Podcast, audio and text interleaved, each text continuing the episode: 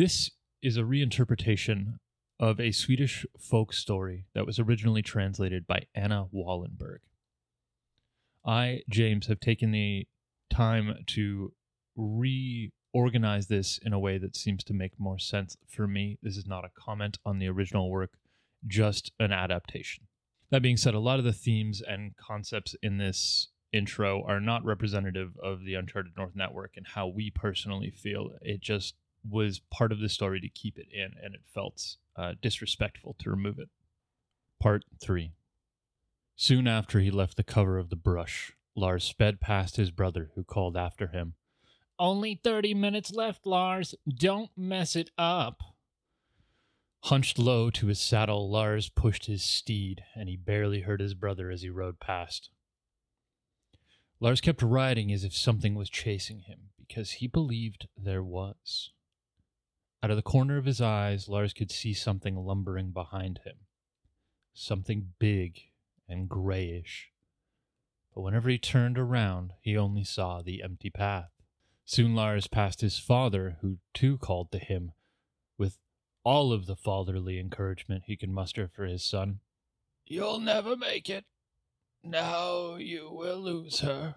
I told you to be on time. Hurry now.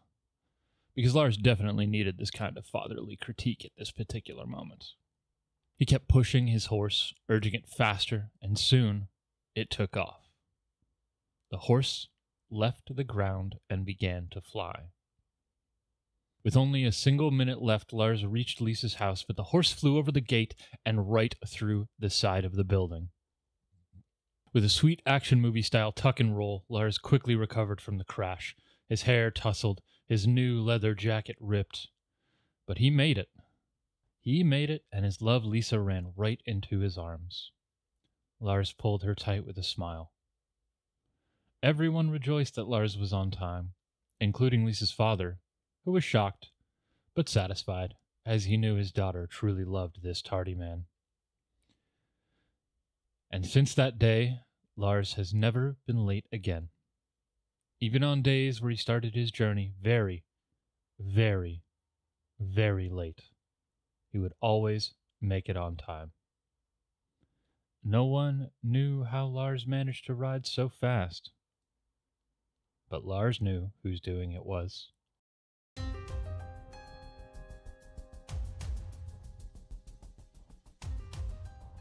Hey there, creatures, and welcome to Encounter This, a podcast exploration of the creatures from Pathfinder 2nd Edition and the lore that surrounds them.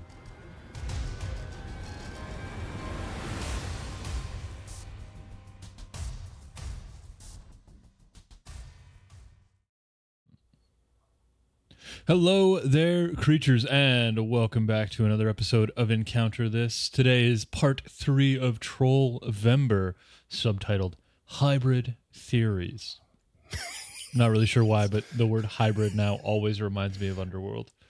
uh, I am your host, James Bartholomew J. Troll, and leading the pack this week is Freeman Cohen the Barbarian and we're going to be taking a look at a bunch of stuff today, starting with Bloodlord's Adventure Path, Book 1, and Bestiary 2, page 266 through 268. That is a lot correct. of physical movement in that one there. there Instead of interrupting you with weird quips and laughter and sounds, I thought I'd go for more of a visual approach. doing your best Red Skelton over there. Yeah, it'll make for great audio on the podcast feed. Oh yeah. Uh, yes, Trollvember Part Three. Let's talk more trolls because there are more trolls, and that's literally why we're doing it. Um, the uh this is a bit of a different suite of trolls in a way. Uh the i mean the first one we had some classic ones with great nice variations. Part two was kind of beefed up normal trolls and one kind of offshoot.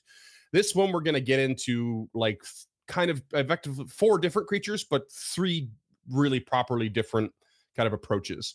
Um and uh they're all kind of loosely related to each other. And uh we're going to get into a little bit of uh experimentation uh, oh. That's French listeners for experiments. Patients. We're also going to do about an hour of pop culture lore this episode, so hold on to your butts. Oh yes, of course. We're going. We're going to be doing some a, a, a tremendous amount of pop culture as far as I as far as like you know, but the document reads. um, Yeah, I can probably breeze through in about 20 minutes. That's cool. That's cool. Um, but let's get started with something called, and yeah, this is coming from an uh, an AP, so spoilers, Bloodlords. Uh, but it's early on, and uh, something called a tombstone troll. Uh, there you go. it's a little bit cartoony, but it is kind of a weirdly grotesque creature. They sort of resemble their former selves, but uh, are sort of a mockery at the same time. They're small creatures. They are bloated from starvation and have a very sickly appearance. Their teeth and fingernails and hair are falling out from rot and then regenerate every few days in like an endless cycle, which is apparently very painful and very sickening to observe. Um, now, how did they come to be this way? Uh, it is because when life threatening wounds caused by necromantic or negative energies, uh, now referred to in the remaster as void energy, uh, these energies become intertwined with the regenerative abilities of trolls. And then it somehow becomes a literal part of their physiology. This thing that should have killed them becomes a part of them. Uh, they are Oh. not undead, however, but the energy inside is constantly eating at their body and their soul, which causes them to shrink down and become these like sickly things. Um, oh, I, I yeah. did not expect that at all. right? but I guess when you find yourself in the land of uh, of undead and uh, with probably lots of necromantic and, and negative and void energies, uh, these sorts of things be happening. Um, and uh, these trolls are basically despised by all other trolls. They they are shunned. And uh, if a troll does come across a tombstone troll, it uh, takes a moment to pity them and then quickly uh, reverts to disgust and goes in for the kill and just just slaughters them. Oh my god. Why not? That's what troll do. Proper 360 there. Yeah. yeah. It's like, oh, that that's that sucks for you. Dead. Um, no big deal. So um, but and that being said, uh, it's, it's not a very common occurrence because tombstone trolls also shun confrontation of all kinds. Like they don't want to fight, which is very different from the norm. Uh, the fact they actually get their name because they have a habit of digging up graves for an easy meal that can't fight back. Um, Oh. which is actually kind of funny because it's uh, occasionally problematic because grave robbing does tend to sometimes rise the dead and, uh, and, uh, and they sometimes attack. Uh, but it's it's their best middle ground at the end of the day. it's the grave rob for their meals. Right. You go for dinner Um, and you so- accidentally create a specter somehow. Yeah, exactly. Imagine So that every are, time you went uh, for Thai food, you created a ghost. oh no.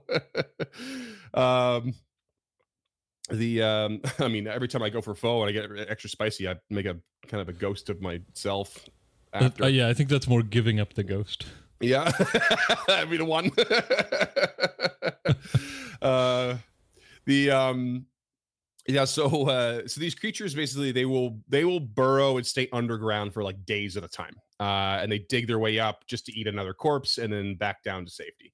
But they have that constant hunger because it needs to be like.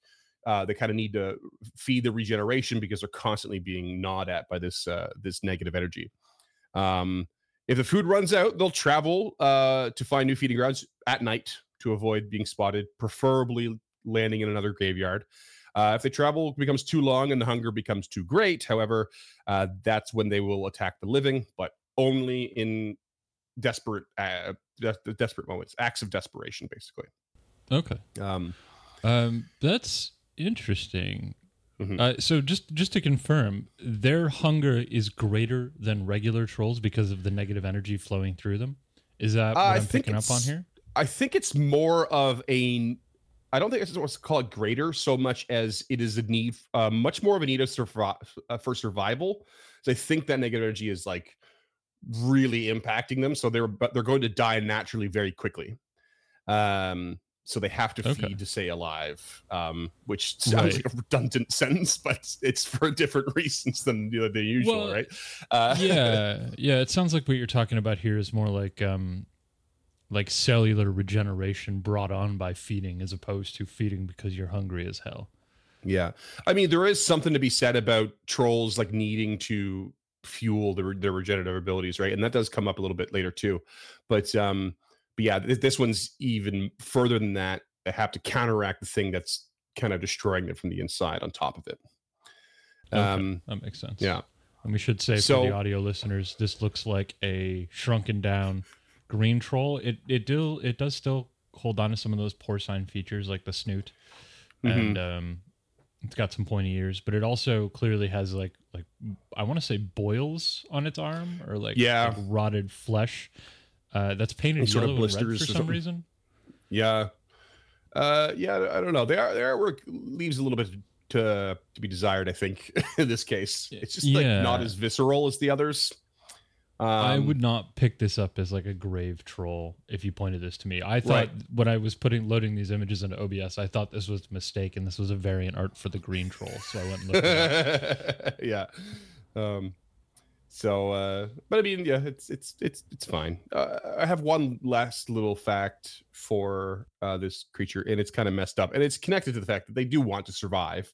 Um but they uh they sort of have a, a way of breeding um which is by I stealing where this is infant trolls. They steal infant trolls and then they nearly kill them and then they expose them to their own grave breath ability and hope that the energy takes hold in the victim s- just like it did to them uh, and then they have new baby tombstone trolls Okay. That's, and uh, my last note of that is that's fucked up indoctrination. it's, it's, it's, yeah, like holy crap Yeah, it definitely I'm not really more like sure being why they want more. into a cult than Yeah. reproduction.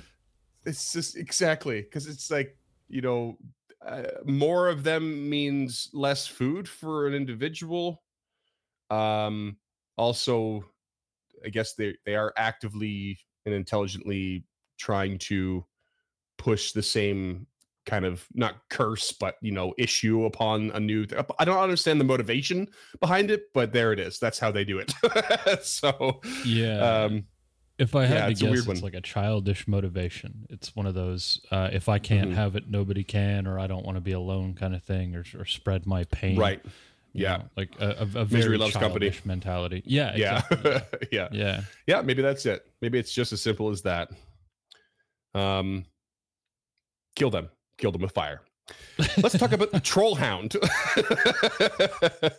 let's talk about right. the troll hound which i feel like there's a part of me that feels like you're you're going to be excited for the troll hound i don't know why like i, I feel like you gravitate towards hound creatures in some capacity but um Yeah. uh this I, troll I, hound dog- I uh, like the idea of dogs more than I like the concept of dogs. You know, like I always want The- a the- the dog, reality and then I think yeah. about the work that's involved in it, and I oh just- yeah that's why I gravitate toward these creatures. yeah, that's fair. Um, so uh, as you can imagine, especially by this artwork, uh, squat, bulky, and basically a troll were it in canine form. Uh, it's pretty Yeah. straightforward. Um, For our audio listeners, this looks like a green boiled key ma- keymaster. it really does. Uh, you'll you will notice, however, they are covered in weeping sores, which is a lovely, lovely thing. Um, uh, and that's because they carry a very awful contagion known as blood fire fever, um, which uh, causes any who uh, contract it to feel a deep burning pain as if their blood were on fire. Uh, you could also expect uh, other symptoms such as loss of muscle coordination, pus-filled blisters, and major fatigue. Uh, despite uh, the uh, the trollhound looks, the them and like actual other trollkin are immune to the major effects of the affliction. So it's got the it's got the old blisters there, but everything else not really bothering it. So Uh, I mean, those blisters are enough. I think. Like, yeah, I kind mean, of sounds like it just it's just a dog sure that just is a carrier of leprosy. yeah, basically, that's basically it. Wow. Um, so the first troll hounds uh, were actually an unexpected result of an experiment, and uh, where wargs were alchemically uh, injected or whatever with um, troll blood, alchemically prepared troll, troll blood. The hope for some reason, was to create an, create an ooze with regenerative properties. I'm not sure where Warg comes in for ooze, but that was apparently the attempt. Um, but of course, uh, most of the wargs died, and those who survived had a really funny trade. They lost their cunning and replaced it with the famous troll appetite and regenerative ability. so I think it was a lose lose on that experiment. yeah, it doesn't feel like a win for anybody involved. No, not really. Well, except for sort of other trolls because they have an instinctual bond uh, with uh, troll hounds. So they have okay. managed to very successfully domesticate, train, and even befriend them as pets. And um, it's pretty much the perfect fit for a troll and no one else because others have had very little luck, um, mostly because everything is stacked against them disease, ravenous hunger uh, that's never really properly sated, and a quick to bite temperament. Uh, trolls are basically built to uh, deal with this creature, and that's about it. Right. Uh, so um, vicious. With that in mind, they obviously work together well. Uh, should they go hunting, and uh, the trolls are basically pretty fearless, or sorry, the troll hounds are pretty fearless. Um, and they have a great sense of smell for tracking, and they are uh, they have the greatest motivator in the world: constant, constant hunger. So uh, they basically will eat constantly in order to maintain their metabolism, uh, which is required for the regeneration. So there's that little bit built right into the lore. And uh, but they are dumb enough that not even fire gives them pause when they're attacking their quarry because they don't understand the the danger that it actually presents to them. And um, but it is no less dangerous to a troll hound, and their regenerative abilities are no less powerful than a troll's. So you know they, these these things are can be pretty wicked. Um, and they're going to be a little more, little more exacting, ever so slightly more exacting than a troll. Uh, the fire just won't won't scare them. Yeah, yeah, these things are wild. Um, mm. I, I, actually really like all the lore you've presented so far, both this and the Grave Troll. I think they're both very interesting additions to Pretty the neat. family. Yeah, and I guess I should clarify for uh, a few of those audio listeners. Um, the the keymaker is the the demon dog from Ghostbusters. I keep mm. trying to figure out what else this uh, this looks like, like what else I can relate it to. Yeah, and I can't. Like it legitimately just looks like one of the devil it really does. Ghostbusters. Yeah, like spray sure. painted green.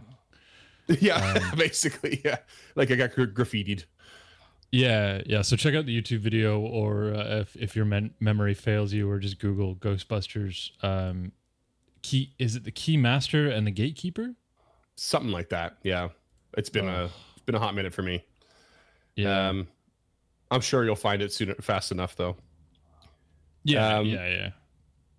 So one E offered a little bit. Uh, there was no one E stuff for Tombstone Trolls because it's a brand new creature for for two E. One E offered a little bit more, just uh, or pretty much the same stuff, but our typical physical measurements. So you can expect them to be about four feet tall at the shoulder and about 350 pounds. So they they're big boys, and their skin is kind of scaly, patchy greenish black fur, oversized jaws with nice prominent underbite, and uh, eyes that are quote dull and hateful orange.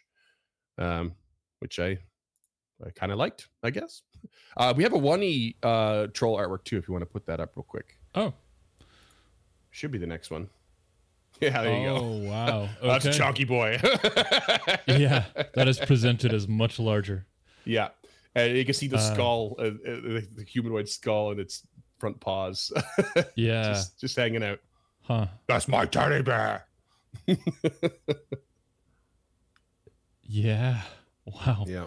Um, I this kind of just reminds me of Sully from Monsters Inc.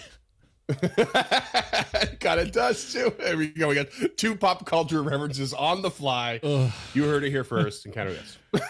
yeah. Um, for audio listeners, this just looks like a like a bulkier version of um, the original one. I, I yeah. can't think of any particular references before uh, or, or currently, but like you'll often see in like 60s 70s cartoons where somebody refers to their dog as fluffy and it comes out and it's this monster pit bull. Yeah. That's yeah. what this feels like. Yeah. Uh, that reminds me of uh, a friend of mine said one time he said if i ever have a daughter and she grows up and he does have one now she grows up and she starts dating in her teens i'm gonna have two dogs in the basement and i'm gonna have uh, or sorry i'm gonna have two dogs. One of them is gonna be uh the like something like the destroyer. We're going to name it the destroyer, and then there's going to be one uh, that we keep in the basement that and basically uh, make it ravenously hungry and angry, and it's going to be called Pickles. And when she brings her boyfriend over, I'm going to be like, "Which dog do you want to take for a walk, the destroyer or Pickles?" They're going to pick Pickles. He said, and if he can survive the walk with Pickles, he could date my daughter. it's a Wow. ridiculous strategy, but Yeah, maybe Uncharted. North does not uh, endorse this kind of He would- sexism, he blatant never. He would- sexism, or he- animal abuse. He would never. He's got a lovely, lovely, uh, I think, Australian Shepherd named Sam. Okay. That's that's good. uh, anyway, let's move on from the hounds. Uh, Okay. let's talk about uh, let's talk about the hybrid two-headed troll. Um, so if you can imagine, if you picture a troll and then kind of put it upright, not hunched over, and then move one head to the side, and then uh, put another head on the other side, and then point of reference, give it a 13 foot tall stature and about 1700 pounds, you've got a two-headed troll. Congratulations. We've skipped the gross part of how it became a two-headed upright troll. And you might ask, what is the gross part? Ah, we're not going to skip it actually. Picture an Ettin. Picture a troll. Put them in an alcove, close the curtain, put on some Barry White. That's how you get a two-headed troll. And you know who did this first? Some crazy, crazy cult of Lamashtu, mother of monsters. Of Why? who else would it be? Why you ask? I have no idea. I think you would probably have to uh, ask them or or be in the same mindset as wanting to join said cult. But that there you go. That's your result. Upright two-headed troll. Pretty straightforward. It actually just Um, looks like a green Ettin with two troll heads, listeners. That's Like, pretty much it. Yeah. yeah. and This, if, this artwork is perfect. if you remember much about the Ettin episode, uh, they it's pretty pretty similar in its nature. Uh, and this is a pretty much pretty much smashed together, same same half and half of, of these features. So uh, they don't really care about this origin for themselves. They have no particular love for the mother of monsters. Um, and uh, yeah, they basically have the dual-minded nature of Ettin, of an Ettin, and uh, they have the thirst for bloodshed and unquenchable appetite, regenerative properties of a troll. And uh, you can expect them to be wandering around, arguing with each other, and attacking on sight. There is a little Mother Goose esque thing built into uh, into the the lore uh, where parents would scare their children um, in order to get their chores done by you know saying, "Oh, if you don't get them done, you might be swallowed by the two headed troll," which is terrifying. Uh, Oh but um, it stems from this little bit of of lore from the two-headed troll where they what they they have a term for uh a, a a a creature that is small enough to eat in one bite and they call them nibbles the troll calls them nipples. it's like i want a nibble uh, and children i'm sure just the perfect bite size Yeah. Wow. all right, Johnny, go muck out the barn or see you become a nibble. Johnny's just walking down the pasture, bawling his eyes out. Uncharted North also does not recommend No. parenting via fear. No, no, we don't. This, uh, so far, we're having a whole bunch of lessons of what not to do as a parent. Wow. Uh, yeah, Not that we're parents, but uh, no, no. Only, only ever to and now with animals. yes, Um, correct. and sometimes employees. Uh, Where's my air horn sound effect? um, so uh, yeah, that's two-headed troll. Very straightforward. Very straightforward. Um, What is less straightforward is the next one, which is known as the Jotun troll, um, which is What? which is sort of like a two-headed troll, but if you make it bigger and you add seven more heads for a total of nine, yes, I know you can't see them all. Some of them are on the back. Um, you Of now have a course. Jotun troll, and uh, they are not in any way related to the Ettin, um, although it does stand upright. The uh, thing about the Jotun troll is, I mean, of course, the origin is not strictly clear, but it is believed they represent the closest thing to the original primordial troll that once plagued the world, uh, which were believed to have arisen from the mythical world of Jotungard uh, within Elysium, which is the sort of current chaotic good um, uh, heaven kind of outer sphere world, uh, which right. is the same home of the deities of giant kind. So, in that little theory right there, we are getting our connection of trolls to giants, which is effectively explains why they have the giant trait and not just the troll trait, and sort of explains probably why a troll and an Ettin can mate at all uh, if we want to get kind of picky on the ecology of it. And then the Jotun troll here being something very closely related to what is supposed to be the original primordial troll, which is effectively, a, um, it's believed actually that they were created um, as a either a punishment or a challenge for the material world. So deliberately oh. created, uh, presumably by giant kind deities and put onto the material world. Here's a nine-headed um, gauntlet. Good luck, people. Yeah, basically. Why? No one knows. In fact, the Jotun troll doesn't even know. Uh, they have very, they care very little for at all, or really at all for uh, um, their this apparent purpose that they they might stem from. Um, and you might think that having nine heads makes for more issues than like the, say the two-headed version constantly arguing itself, but it's actually the opposite. They actually work. They I do. They are independent minds, and they do constantly bicker, but they actually work in tandem and coordinate very, very well. And we'll kind of see that reflected in the stat block a bit. Um, the only thing really is like okay. they argue about who's going to eat what, even though they share the same stomach. I think they all just want to taste. Um, so that's the big thing. Um, and you can expect them to be solitary, if not strictly loners. Um, but they're uh, alone, air quotes, uh, always, yeah. and they're they are always pissed off. Uh, apparently, so they just yeah, they, they are they're no go zone. Yeah. so you could usually find them in frigid environments, preferring moors, marshes, and wastelands, which is pretty classic. Uh, but they also tend to gravitate towards magic warped wastelands um, that uh, for no one really knows why, but like the mana waste and like radiation filled badlands of Numeria, you're more likely to find them there uh, than many other places. Right. Uh, but that's the Jotun troll. That's okay. that's the trolls.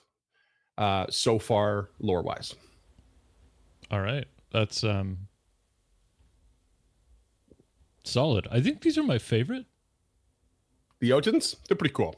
They're pretty well, cool. not the Jotuns, but I mean like oh, I, this, I actually oh, really like trolls? the yeah, I actually really like the lore of the Tombstone Troll, even if the artwork leaves something to be desired. Yeah. Um I also really like this the Troll Hound. I didn't I didn't think I was gonna like it that much.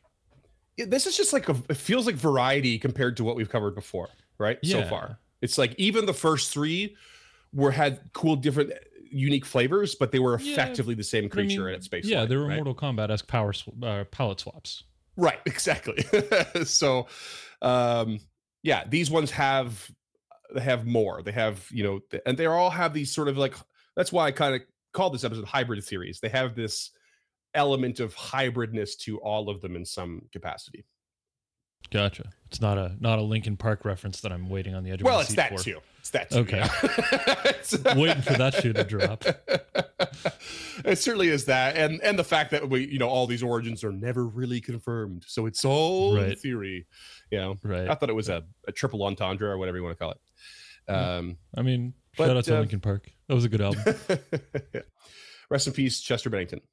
Um, Heard let's talk about pop culture, James. Lay it on me. Tell me about all the things I don't know because I'm shut out from the world. okay. This is um this this this is gonna get deep in a way that um I I hope I prepared you for. okay. okay. So this is by no means an accurate and complete representation of trolls in pop culture. okay. This is a very quick examination of them through different genres and themes of pop culture, as mm-hmm. well mm-hmm. as them appearing in our world. Okay. Doesn't make sense yet, but it will. Okay. All right. So we're gonna start I don't oh, know what this is. Sorry, that's that's the other Jotun's troll from one E. I oh, forgot okay. we had that. Yeah, perfect. Uh, there it is. Enjoy. Explains why I don't know what this is. Um, this is just another that's not my pop culture reference. troll. This one's yeah. um, a little more porcine than the rest, but uh, it is. Yeah, yeah, looks great. I can't tell if that's a regular sized tree or a tiny tree in the background. Could be It a sapling. large. Yeah, I, I'm pretty sure it's a proper tree. Yeah, this, those things are massive. Yeah. Okay, so we're going to start in 1959 with these. of course we are. Listeners, it's a troll. It's a troll doll. It's a naked, naked Yeah. troll doll with blue hair. Uh, if you don't know what a troll doll is, Google it. They're hilarious. Yes, yeah. So um, the the story goes in 1959, uh, sculptor and artist Thomas Dam could not afford a Christmas gift for his daughter, so he carved the first one of these from wood from his imagination. No way. Yeah. So That's these caught cool. on, and Dam's company, and this is not a joke. His company is called Damn Things. Uh, started to produce them in plastic and under the name Good Luck Troll or Gonk Troll if you're in the U- uh, the UK. okay. Gunk troll. So these began to take off in the 1960s in Europe before heading to the US, where they became a huge fad from the years 1963 to 1965. hmm So this history gets way more complicated. We're not going to get dive into it. There's a lot, like a lot behind the history of this, including rights uh, transfers, um, ownership of the IP. Like it gets weird. Okay. Um, but this eventually leads us to the troll doll we know today, uh, which had a resurgence in- the early 90s when we were kids. Mhm. And is now Yeah, uh, having another moment in the sun because of the 2016 hit Trolls uh, by Oh. DreamWorks Animation. Oh, I forgot Yeah. that was a thing. Yeah, so this stars Anna Kendrick and, and JT, so no wonder it popped off. Okay. Um, there are three of these movies now. Uh, we're not going Yeah. to touch on any of them. The third one is just hitting theaters at the time of, of recording this. gotcha. So these dolls themselves appear in a number of pop culture places aside from the uh, the DreamWorks animation series, including Robot Chicken, Simpsons, Toy Story, King of the Hill, and many, many more. And there is even a museum to them in North Jutland in, um, I believe it's it's Norway. It's in one of one of those countries. I can't remember exactly where Thomas Dam is from, but I, I think Encounter this. Constantly guilty of confusing the Scandinavian nations. Oh yeah, yeah, yeah. Um, I should have written it down, but I did not. Ah, Okay. we'll. So next on the list is another sculptor and artist called Thomas Dambo. So this gentleman started in 2014, started building giant wooden trolls and hiding them around the world. Like this one, for example. Whoa. So to date, he's hid them in over 30 countries, three in Australia, China, Korea, Belgium, uh, the US, with 99 of them in total. Whoa. Nine, there's 99 of them? 99 so far. So far. Um, and 10 of which were created during the COVID 19 pandemic and are discoverable only via GPS, like a treasure hunt that includes clues. Um, and I believe that treasure hunt starts in um, in Copenhagen. I just want to know So- how one gets the money to pull this off. That's that's the thing that I never understand. it's like Oh, you, you can see like um, build like trolls. he just does it with a chainsaw. There are plenty of, of pictures of him building them. Yeah. Like he just uses fallen wood and and puts them together with a, a very small Right. structure. Um, this fisherman rope doubles as a rope swing, and you can see plenty of people swinging on it. This one's my favorite. Cool. Um, this one being a close second. Ooh. This is this is really an old man troll literally pulling a tugboat across the outback of Australia. Like that's really neat. so cool. Yeah, wild. What a what a crazy idea. That's super fun. Yeah. Uh, so we'll have a link to that website uh, where you can start the troll hunt in the show notes because I think that's so cool. That's that's such Mhm. a, an interesting idea. Um, and there's a bunch of communities all over the world dedicated to finding all 99 of them. Uh, and I believe uh, Dambo himself has said that he's going to stop at 100. Okay. Okay. He's probably Uh, sick of it by now. Well, maybe. Um, also, 100 feels like a lot. These are not small. That's a lot. they're- yeah. there's um there's there's seven. There's one that's just riding a Volkswagen Beetle, which is crazy. Like, this one's pulling an actual. That's an uh, an actual full size boat. Like that's, that's not crazy. Yeah. not a scale model. For replica. scale, these things yeah, are massive. Yeah. Really cool. Uh, and there is another like like troll um, hunt in the Scandinavian nations. Um, they were kind of used as like a uh, like a secret marker that I, I don't get into here. Mhm. Um, it gets a little political in a way that I wasn't yeah. comfortable enough researching for this. We're trying to keep this fun and light. Yeah. So you, you can find episodes about that uh, via 99% Invisible. And I believe This Is Love also covered it on those shows. And I'll try and link to those episodes below. Cool. But we're just going to keep it light. And by keep it light, I mean angry because we are immediately going to jump into this troll. This troll Ah, is representative the cave troll. good friend.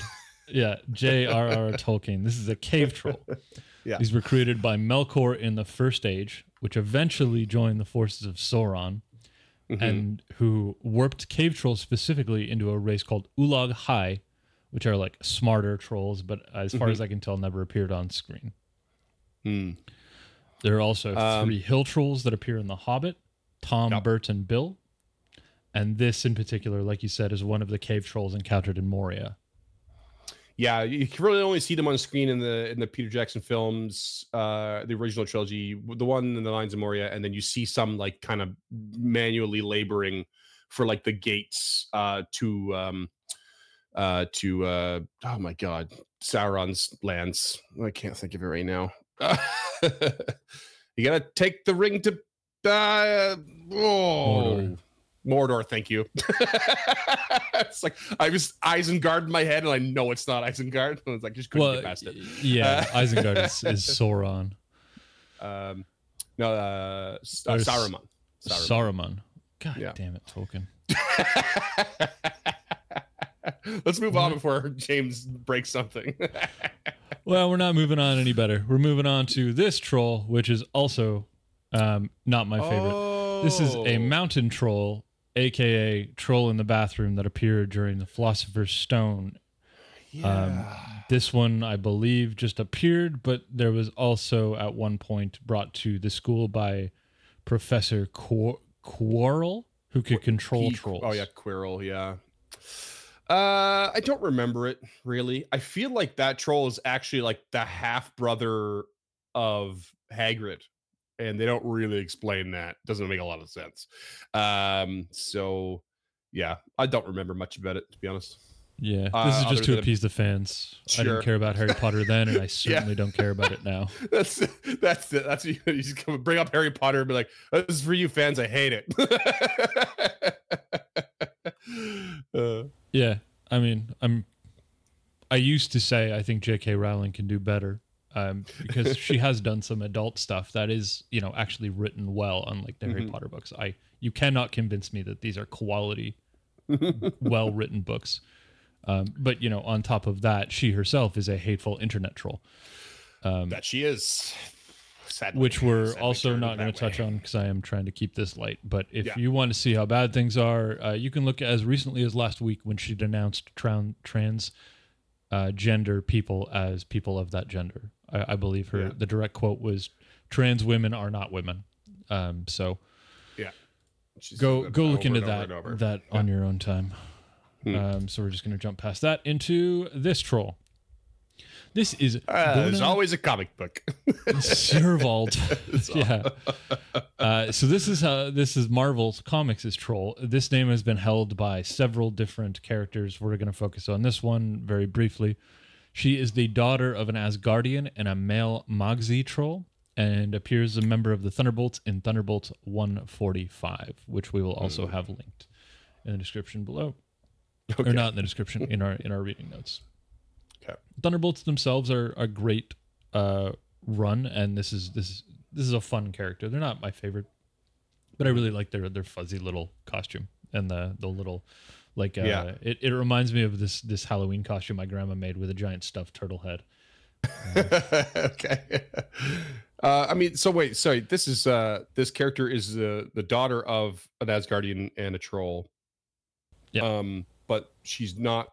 She doesn't really look like a troll. She's just wearing something that looks like a troll. Yep. Interesting. Strange. Weird. yeah, books. there is a whole race of trolls that appear in I think they're Thor comics, but I just Okay. have no interest and no patience for it. Um, Fair enough. s- some of the like 80s, 90s written Thor books are, in my opinion, some of the worst that Marvel's ever produced. Oh yeah. So I just- Oh yeah, I just I, I. I can't get on board for a lot of that stuff. you so can't this is- read them this is- all. No, I can't, uh, and I have no intention to. But like, No. there's there's history there that just you know, Mhm. it- whatever. Let's let's move on to a worse version. Um, this is also troll. Uh, This is by Image Comics. So, this is Bartholomew J. Troll, created by Rob Liefeld. Um, and as I'm sure you can imagine, and we touched on in episode one, this is very, very heavily influenced by Wolverine. influence seems like a generous word. Yeah, influenced is a very generous word. Um, there's a really interesting AKA history Uh, ripped behind, off. Yeah.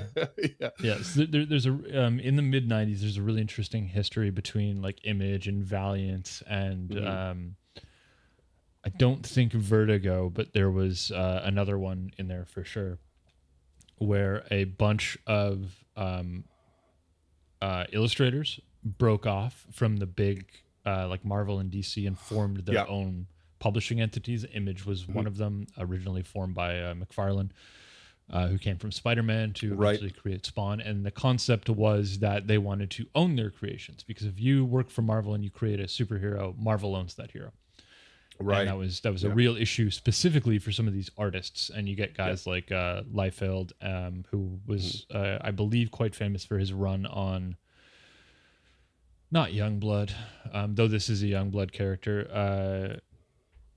Uh, uh, I can't think of it. Cable was the leader. It wasn't X Four. It was X Force. Um, I believe Liefeld was famous for his, his run at X Force uh, and his hand. I think in the creation of Deadpool. I'm prepared to be corrected on that, but Deadpool's Mhm. first appearance is X Force. No, New Mutants '95. Anyway, anyway, um, this Yeah, I character was actually just born a troll. Okay. Just just born a troll. Yep, yep, Uh, and it had a mystical another book. troll. Yep. okay. Yeah, it Right. had a mystical book that the user could use to rewrite their own history. Okay. But he lost this book in a game of cards and then was frozen in ice for several hundred years after trying to get it back. He was then thawed out and worked for the US government in World War One. Okay. And then in the early 1990s, eventually became a member of the team Youngblood, named after the leader of the team, Youngblood. um, there's a reason these comics aren't around anymore. They're not particularly good. Almost nothing that came out of Image or Valiant or uh, the other one whose name keeps escaping me. Um, It's it none of them almost sounds like particularly good. it sounds like they went into a kindergarten class and, and just started asking the kids questions and were like and just took the ideas and just yeah doesn't have to be cohesive. Just put it together and slap it on a page. You know? Yeah. it's like all those it was- imaginative things but none of it fits. None of it makes sense together. Yeah. And you know there this was around the time where we had kind of hit like like marvel was starting to go under and you know there was so many new superheroes for dc and marvel that it was it, it was kind of difficult to create something new and unique in a way Mm. that it's still to this day as far as i'm concerned very difficult to create something new and unique in the um, you know the cape and superhero genre Yeah. um yeah for sure it's the market's been so saturated for like a hundred years now that it's Mm-hmm. it's putting in a new character can be quite difficult Yeah. and to create a whole new comic book series based around these um there, there was a lot of borrowing bits and pieces and then you get borrowing like this Mm. um, which is very very finely walking the line between borrowing and plagiarism he's even just holding his fists the same way wolverine would with the claws out like it's so Yeah. blatant Yeah. it's crazy Yeah, Uh, I don't I know much about. I I do not know much about the the comic book world at all. Uh, though I did recently listen to an episode on Imaginary Worlds uh, about uh, Jack Kirby, and it was Oh, yeah. fascinating. And it does touch on all those like those issues about you know ownership and like and how artists were were just as significant storytellers as the writers, and uh, it's really really really fascinating. So highly recommend. Yeah, Kirby was a hero among men. Um, Mm. He deserves as much, if not more, praise than than Stan the Man himself. But that's Yeah, you know the, the same with all illus- illustrators. Yeah. You know, Kirby, um, Ditko also deserves so much more Mm. credit than he's ever given. You know, being Yeah. the designer of Spider Man, like like Right. Bill Finger kind of shit right there. You know, um, Mhm.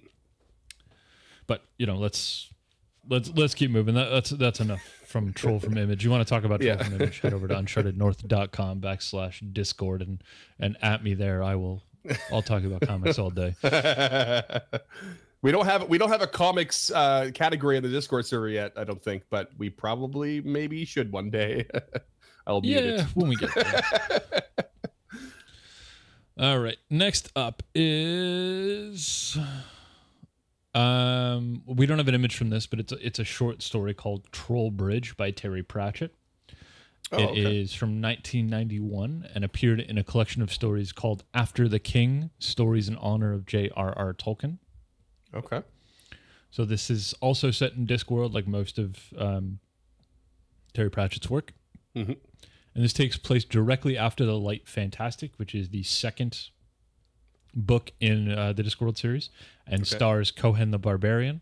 Mhm. And there is a short film available on YouTube uh, that was produced, Oh, and that will also be linked. It's really solid. It's really, Okay. really quite impressive.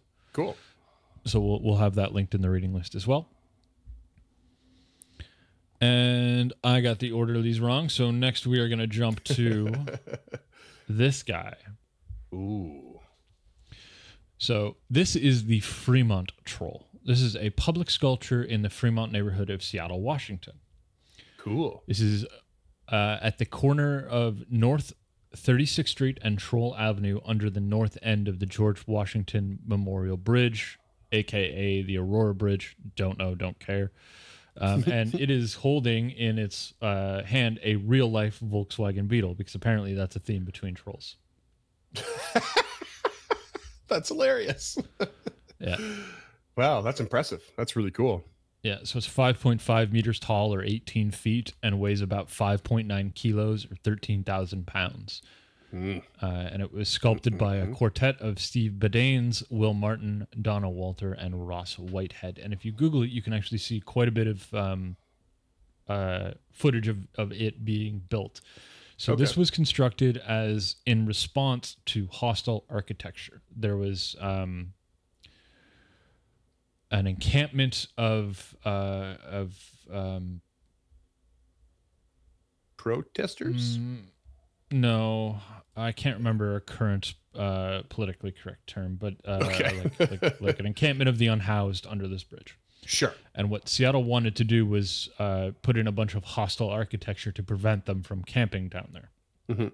Um, that's so hostile architecture is specifically architecture that's specifically designed to prevent people from using something in a way other than it was intended.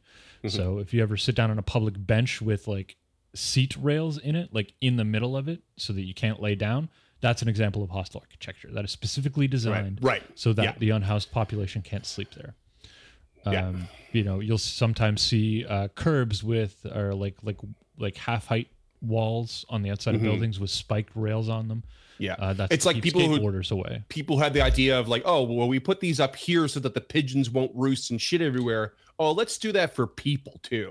Yeah, And you're like, that's messed up. Yeah. so, So, that is yeah. yeah. That, that's what hostile architecture was. So that was originally what was proposed to go under the Fremont Bridge. Gotcha. these four artists um, i believe they were they were with the seattle um, one of one of their their universities or art schools at the time Mm. came to the city and was like let's instead of just making this ugly and terrible let's make it beautiful and terrible Mm-hmm. Yeah. so it's still an Yeah. example of hostile architecture because it's designed to keep the unhoused population away Yeah. which sucks that's that's Yeah. not an okay solution to this problem just so we're all clear Mhm. on that um, Yeah. But it is actual art, which is Yeah. if you're going to do hostile architecture, which you shouldn't. We do not condone hostile architecture. It is Mhm. not an okay solution to this problem.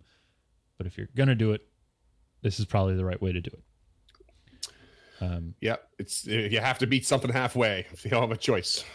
At least meet it. yeah, Um, I mean, Mm. So there there are plenty of uh, images of this being built and scaffolded, and you can see the framework in in um, you know relation to a human being. A, human goes up to about the first knuckle on one of this guy's hands, just because it is wild. quite large. Five point five Yeah. meters is is not not small. Um, but yeah, Super really cool. really interesting sculpture and still viewable today if you're ever in the Seattle area. Mhm. Very difficult to find pictures of this without tourists climbing all over it. So Yeah, I, I bet. Yeah, it's easily accessible. I bet. Yeah. All right. Up next is this. It would be wouldn't be a pop culture section if I didn't um, touch on a bad movie. So yeah. That being said, I don't actually know that this movie's bad. I'm prepared to be corrected. Connor, I'm looking at you. I expect you to you to slide into my DMs about this later. Chime in. So- This is a dark fantasy comedy by John Carl Buechler. Uh, I think that's how it's pronounced. Who is known for uh, his work on The Reanimator 1985, which is a fantastic movie, and Ghoulies, also from 1985, also a fantastic movie. So okay. who knows? Uh, it is starring Noah Hathaway, who is a character called Atreyu in the Neverending Story. I'm told Oh, yeah. that means Yep. something to people. It does. Yeah. Yep. Um, Shelley Hack, who played Tiffany Wells in Charlie's Angels, which means something to me, and Republican Congressman, sorry, former Republican Congressman Sonny Bono. Uh, also, probably more famous for his duet with with Cher. Sonny you know, and Sonny Cher, and Cher. so funny. Uh, Yeah. Uh, is is what it is, right? um, Sonny Bono is one of the strangest uh, pop culture icons in the world. yeah, it's so yeah. I went down my own little Sonny Bono um, little Like, rabbit no- hole here. like, I mean, no offense, but, I've like, had. An extremely average looking man with an okay voice was married and a part of a duo to one of the biggest most beautiful pop singing legends of all time. And then when they divorced and he quit singing he became a republic congressman. And you look at a picture of him in like a suit and tie you're like that that works you know? Yeah. it's just the strangest thing. Yeah, him his Uh. Republican Congress photo looks like an accountant got stung by a bunch of bees. Like it's it- you look like you belong in Congress. oh man There Ah, are obviously funny. numerous other pop culture examples. There are a bunch of Mhm. bands called the Trolls uh, from 2001 to 2004. There was one fronted Mhm. by Iggy Pop. Great, recommend yeah. you look them up. Cool Uh, 85 to 92, there was a Swedish pop band called Trolls, and in 1992, there was a Norwegian black metal band called Trolls that I actually can't find um, whether or not they're still playing. But since I can't Mm. find it, I'm assuming they're not because I actually I quite like Norwegian black metal. Um, yeah so I really wanted to check these guys out. This is from Mm. kind of the same time that I'm being very generous listener here, listeners, but this is from kind of the same time that like Opeth started out, and I'm a really big fan of them. Oh, yeah. so. Uh, yeah, they're also a playable race in uh, World of Warcraft, and oh yeah they uh, they appeared in Hellboy 2: The Golden Army.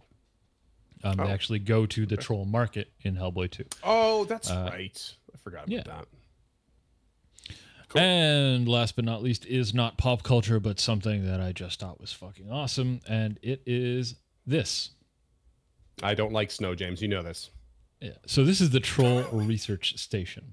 This was Okay. opened uh, in 1990 as a seasonal research base in Ute Essen, Antarctica. Nailed Good it. enough. don't even try. don't try again. Don't play too.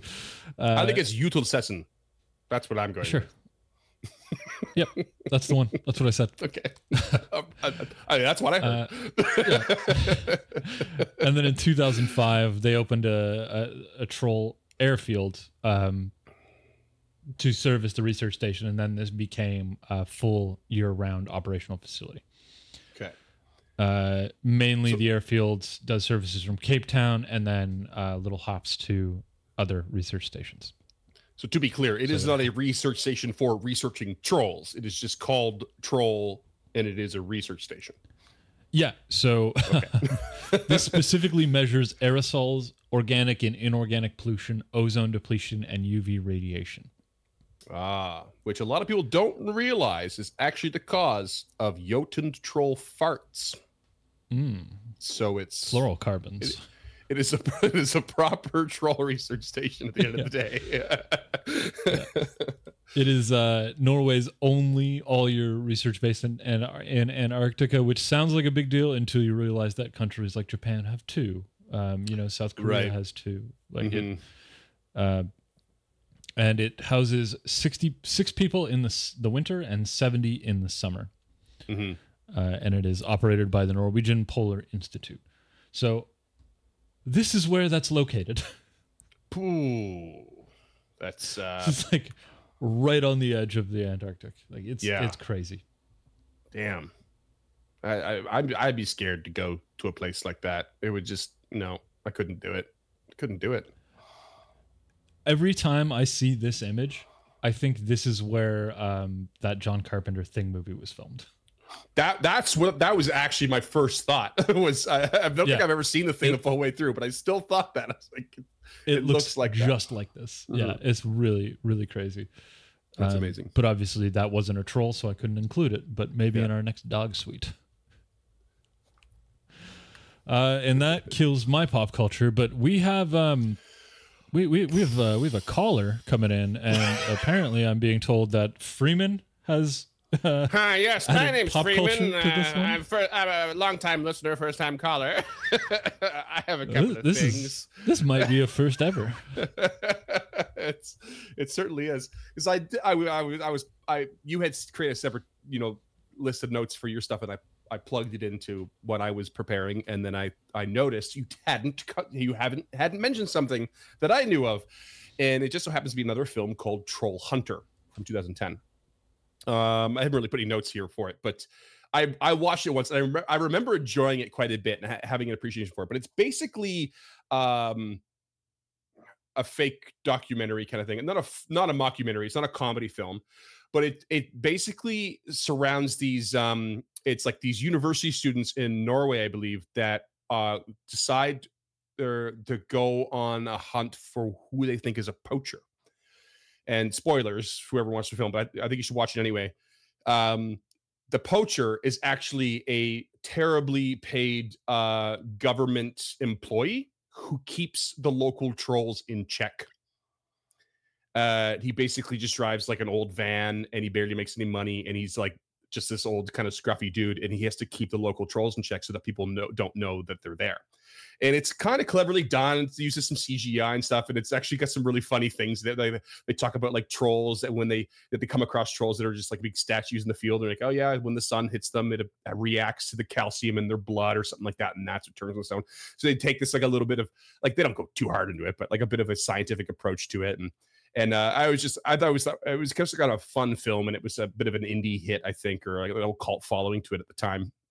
There was only one particular thing that I didn't enjoy about it, and because they really went hard on all of the stereotypes that they could, uh, I think traditionally. Uh, And but but one of them was they were like at one point, you know, it's all shaky camera footage. They're in the cave, and they're like, "Okay, you just gotta, you know, stay quiet. They won't be able to he- hear you or, or see you in in the dark." You can see them like floating in the background. Everybody's like, you know, the the only thing is they they can smell Christian blood. But everyone in the camera crew is presumed to not be a Christian. But the ones that one of them reveals, "I'm actually a Christian. I was just I was just lying to you." And then the trolls all turn. And you're like, that's not really how that works. like I, I can't believe I'm picking this apart for like a fake troll documentary, but like you know, it's like you did all this like try to go sciencey stuff, and then they can smell Christian blood. It was like, oh, you lost me there. But uh, everything else was pretty pretty classic was- bit of lore though. yeah, I know it is so classic. uh, but you know, it was it was still fun overall. And there's a really funny scene where he's he's actually got to um there's a a troll that lives under a bridge that is sick and he's got a he's got to actually um like give it some medicine and he pulls out this massive metal syringe and he dresses up in like a big like house-made armor a metal armor suit and goes in to try it's really funny so it's got some comedy built in for sure um anyway highly recommend i think it's been a long time Is is the audio in Norwegian? Is it have English subtitles? I, I think it's I think it's Norwegian with English subtitles. Yeah, it's definitely a Norwegian film. Yeah.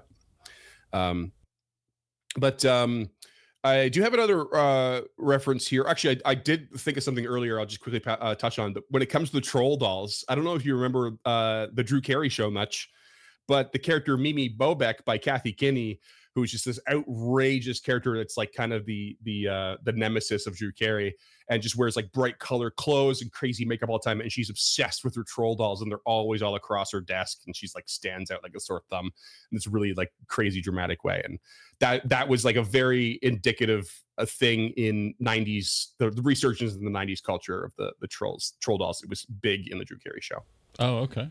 Yeah which that show went for like 11 Neat. seasons so um yeah, I remember enjoying that show when it was on, but I I cannot imagine revisiting it. There's no Literally world in which it holds everyone- everyone in it is funny except for drew carey like Oh, everyone yeah. else is everyone else is hilarious drew carey is the worst part right. sorry it's Drew, Ryan Stiles and Diedrich Bader. right? ryan stiles Diedrich bader craig ferguson kathy kinney's amazing like oh it's yeah. it's I a, it's a star-studded cast yeah um anyway uh yeah i have one more reference and this actually comes from uh, a friend of the show gabe uh from interparty conflict uh he was telling me about there's a 1989 video game called curse of the azure bonds. It was an old d&d game for advanced dungeons and dragons i believe. Oh yeah. yeah. it was the second of four in a series of these forgotten realms like games. I think it was dos based and um, it was released uh, published and released and developed by strategic games. And uh, it basically there it was the first time gabe had ever encountered a troll in his whole life of a nerd and he said uh, you come into this place where there's a sewer you come across a room with green chunks of humanoid flesh and it asks you what to do and your options are inspect the chunks of flesh burn the chunks of flesh or continue on your way. If you do anything but burn them, they regenerate into a troll and start an encounter. Um, so that was the first time Gabe ever learned how to deal with a troll post mortem, as it were. That's really neat. Yeah. So Curse of the Azure Bonds. Uh, I bel yeah, I believe these are like the proto EverQuest games. Like Mm. this is this is kind of where EverQuest came from. The, these these text based adventure games. Right. Like, this is Yeah. this is old school. Yeah.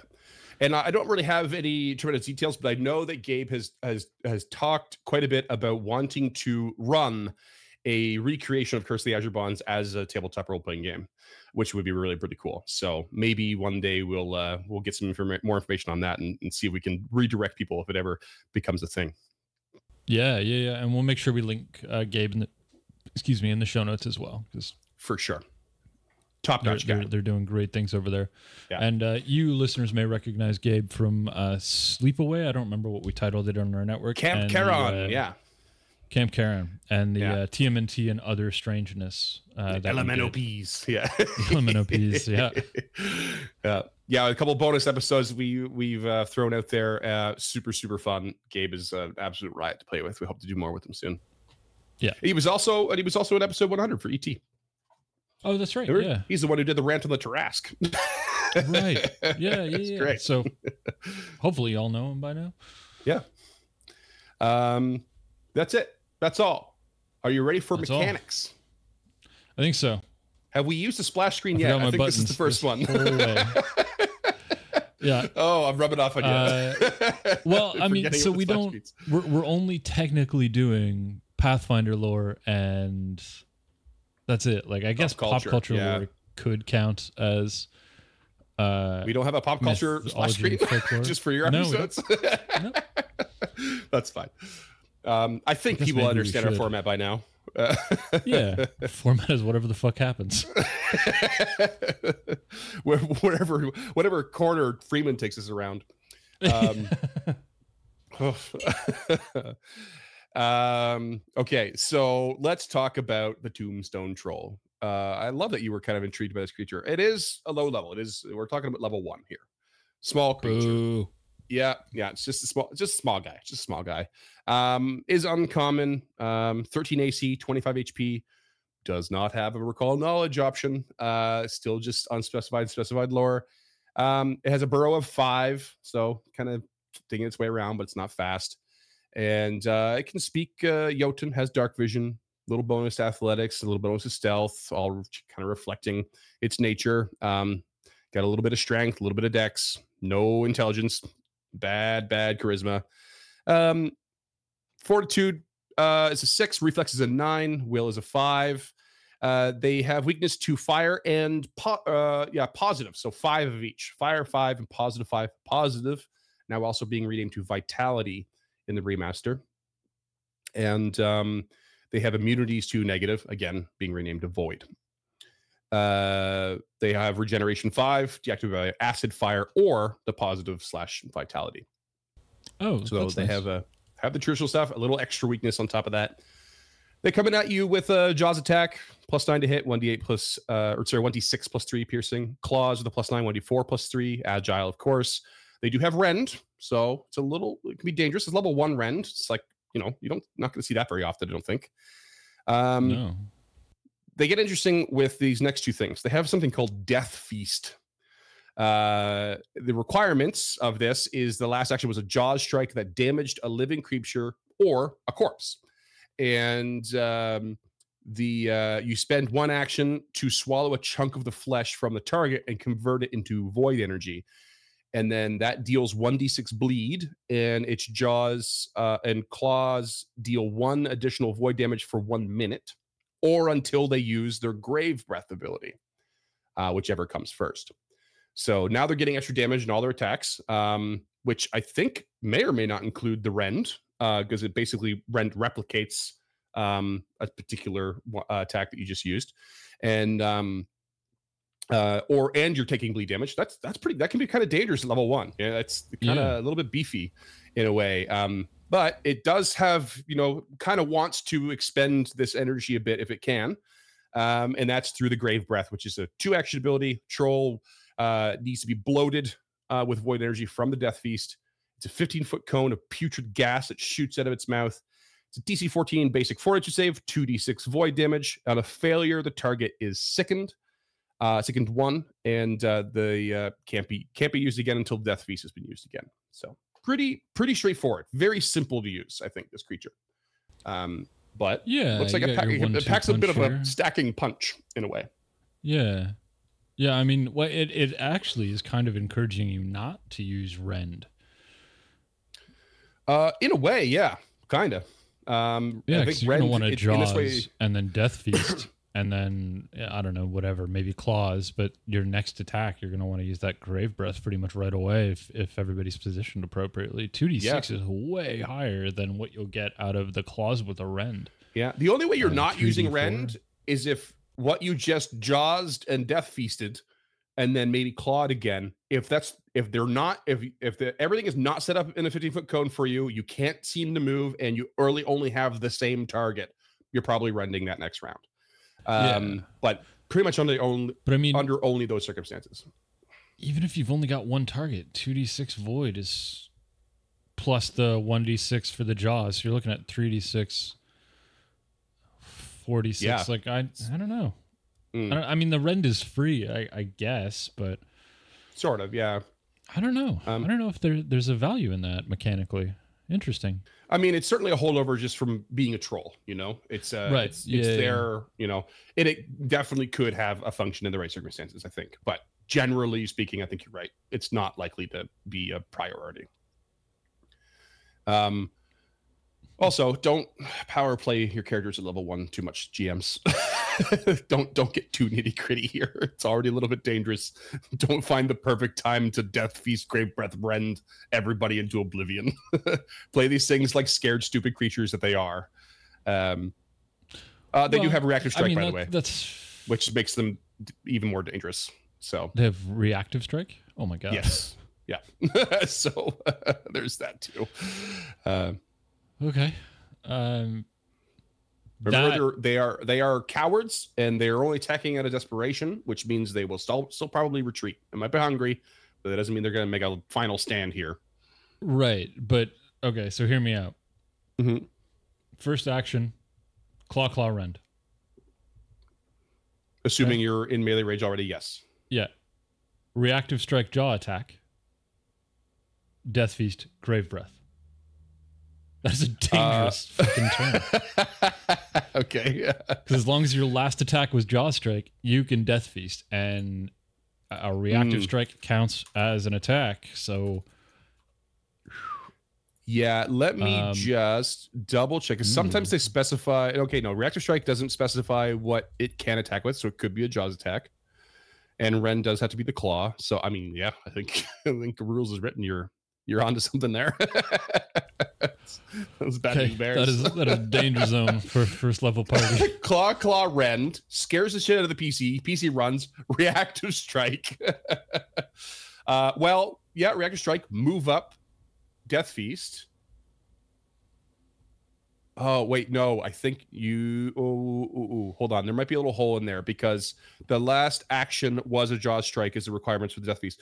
So your your attack of opportunity or your reactive strike would have had to stop your target from uh, leaving your range. Because if you do a move action between, you can't get the death feast in. Right. Right. No, your so last attack was the, a jaw strike. You yeah. you can do a move so, action between. You just you just don't want to. No, no. The trolls. I, what I'm looking at, uh, Eric here. It specifically says the trolls' last action was a jaws strike that damaged a living creature. Okay. Yeah. Okay. Got it. Yeah. Not its most um, recent attack.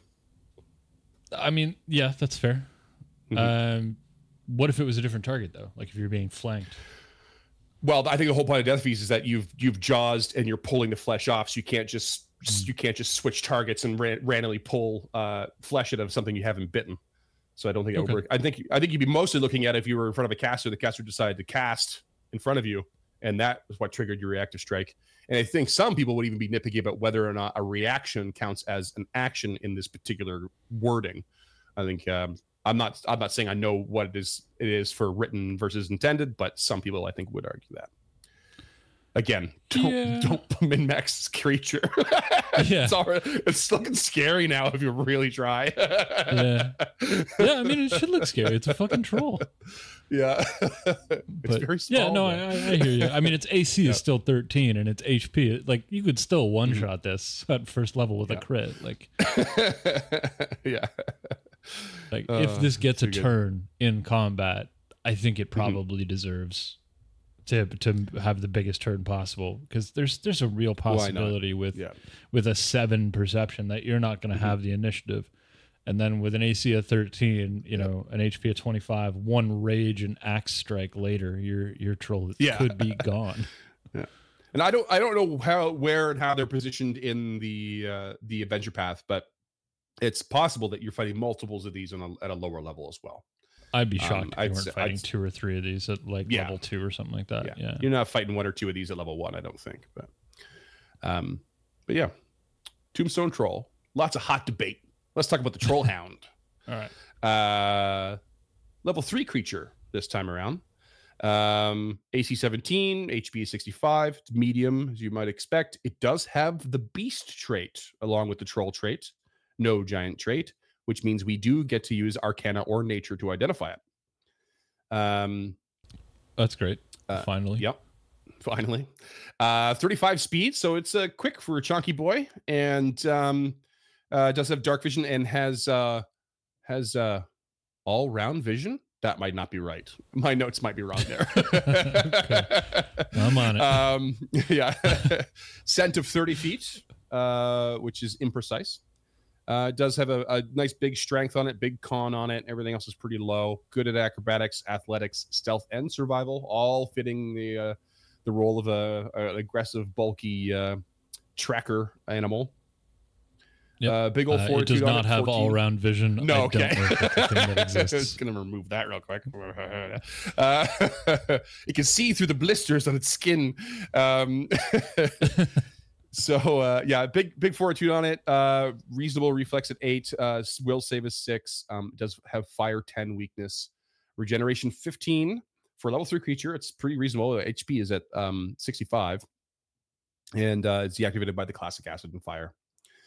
Uh, as you can imagine, this creature pretty has hardcore a, level three creature. Yeah, yeah. Jaws attack one d twelve plus four piercing plus knockdown and blood fire fever. So you don't want to be bitten by this thing. Now, knockdown is uh like uh, grab when it's added to one of these abilities. It takes another action to um to activate it. So Jaws, if you successfully hit, you can spend another action to automatically knock down. I believe they have changed the rule on this. You don't just get a free knockdown anymore, and some people are not happy with this because it actually affects PCs as well in certain ways. You still have to spend the action, but now you actually do have to roll for it. Um, but I maybe you get a bonus or something like that. But I, I yeah, I know it's uh, it's an odd thing. It's not a Yeah. trip, is the thing. It's different from a trip because this thing probably Mm. couldn't necessarily trip properly. I'm not really sure how it works. Right. Do not Well, quote even- me on this potential change. Um, yeah, but I've it- heard it's not listed on Nethys yet, and the difference Mhm. between a trip and a knockdown is important because knockdown Mhm. you just do it, you just knock Yeah. somebody down. Yeah. Um, Oh, the, wording here is specific because knockdown is effectively a word that you would only see on bind attached to a creature or a creature ability. Yeah, same as creature same as ability. grab. Yeah, you know you don't grab as a PC, you grapple, and then they gain Yeah, the yeah, yeah. grabbed condition. you but know, it is important grab, as a creature grapple. ability Yeah. because larger um, wild shapes have it. Like like Yeah. some dogs have it. I believe Yeah. some of the larger cats have it. Like so, like knockdown is important for PCs as well as um. I believe some like animal companions and stuff have it. Like this Yep. is for sure. It- it- yeah, wolves. like wolves are grab, you famous know. for it. Yeah. yeah yeah yeah, exactly. Yeah. So interesting that they would change Hmm. that. I I don't think they're going to change it. I don't see why they would. Yeah. It's- spending an Yeah, action I- is enough. Yeah. I think I think the the big complaint was that people were uh were saying, well, that only means that the improved version is good because it, it it's a free action economy. So um, but then you're still having to roll for it. Yeah. So Well, I don't remember. still have to go uh, down eyes keep eyes tree, peeled for that. Yeah. As of this Yeah. recording, by the time this comes out, the remaster will have been out, but we you and I might not still have even had time to find this information. Um, Right. But um, we're we're not far away as of, of as of this recording for that release either. Um, but yeah, um, definitely something to look out for. But in the meantime, you are safe. Again, remaster means all legacy rules still apply if you want. So in this case, it is one extra action. It is it is an effective automatic knockdown, and then you have to worry about blood, fire, fever. Let's talk about that, shall we? Little Yeah, disease sure. action. Oh yeah. Oh yeah. DC 18 fortitude save. Uh stage one, no ill effect for one day. I can't tell you how much uh a, a a calendar and foundry has helped me with these things because I am not good at tracking time. One day, stage one, uh, pain in the ass. And then if you get to stage two, if you fail after that, you are enfeebled one for one day. So you're stuck enfeebled one full day. If you fail Wow. again, you are enfeebled one, clumsy one for one day, stage three. If you fail that, stage four, enfeebled two, clumsy two.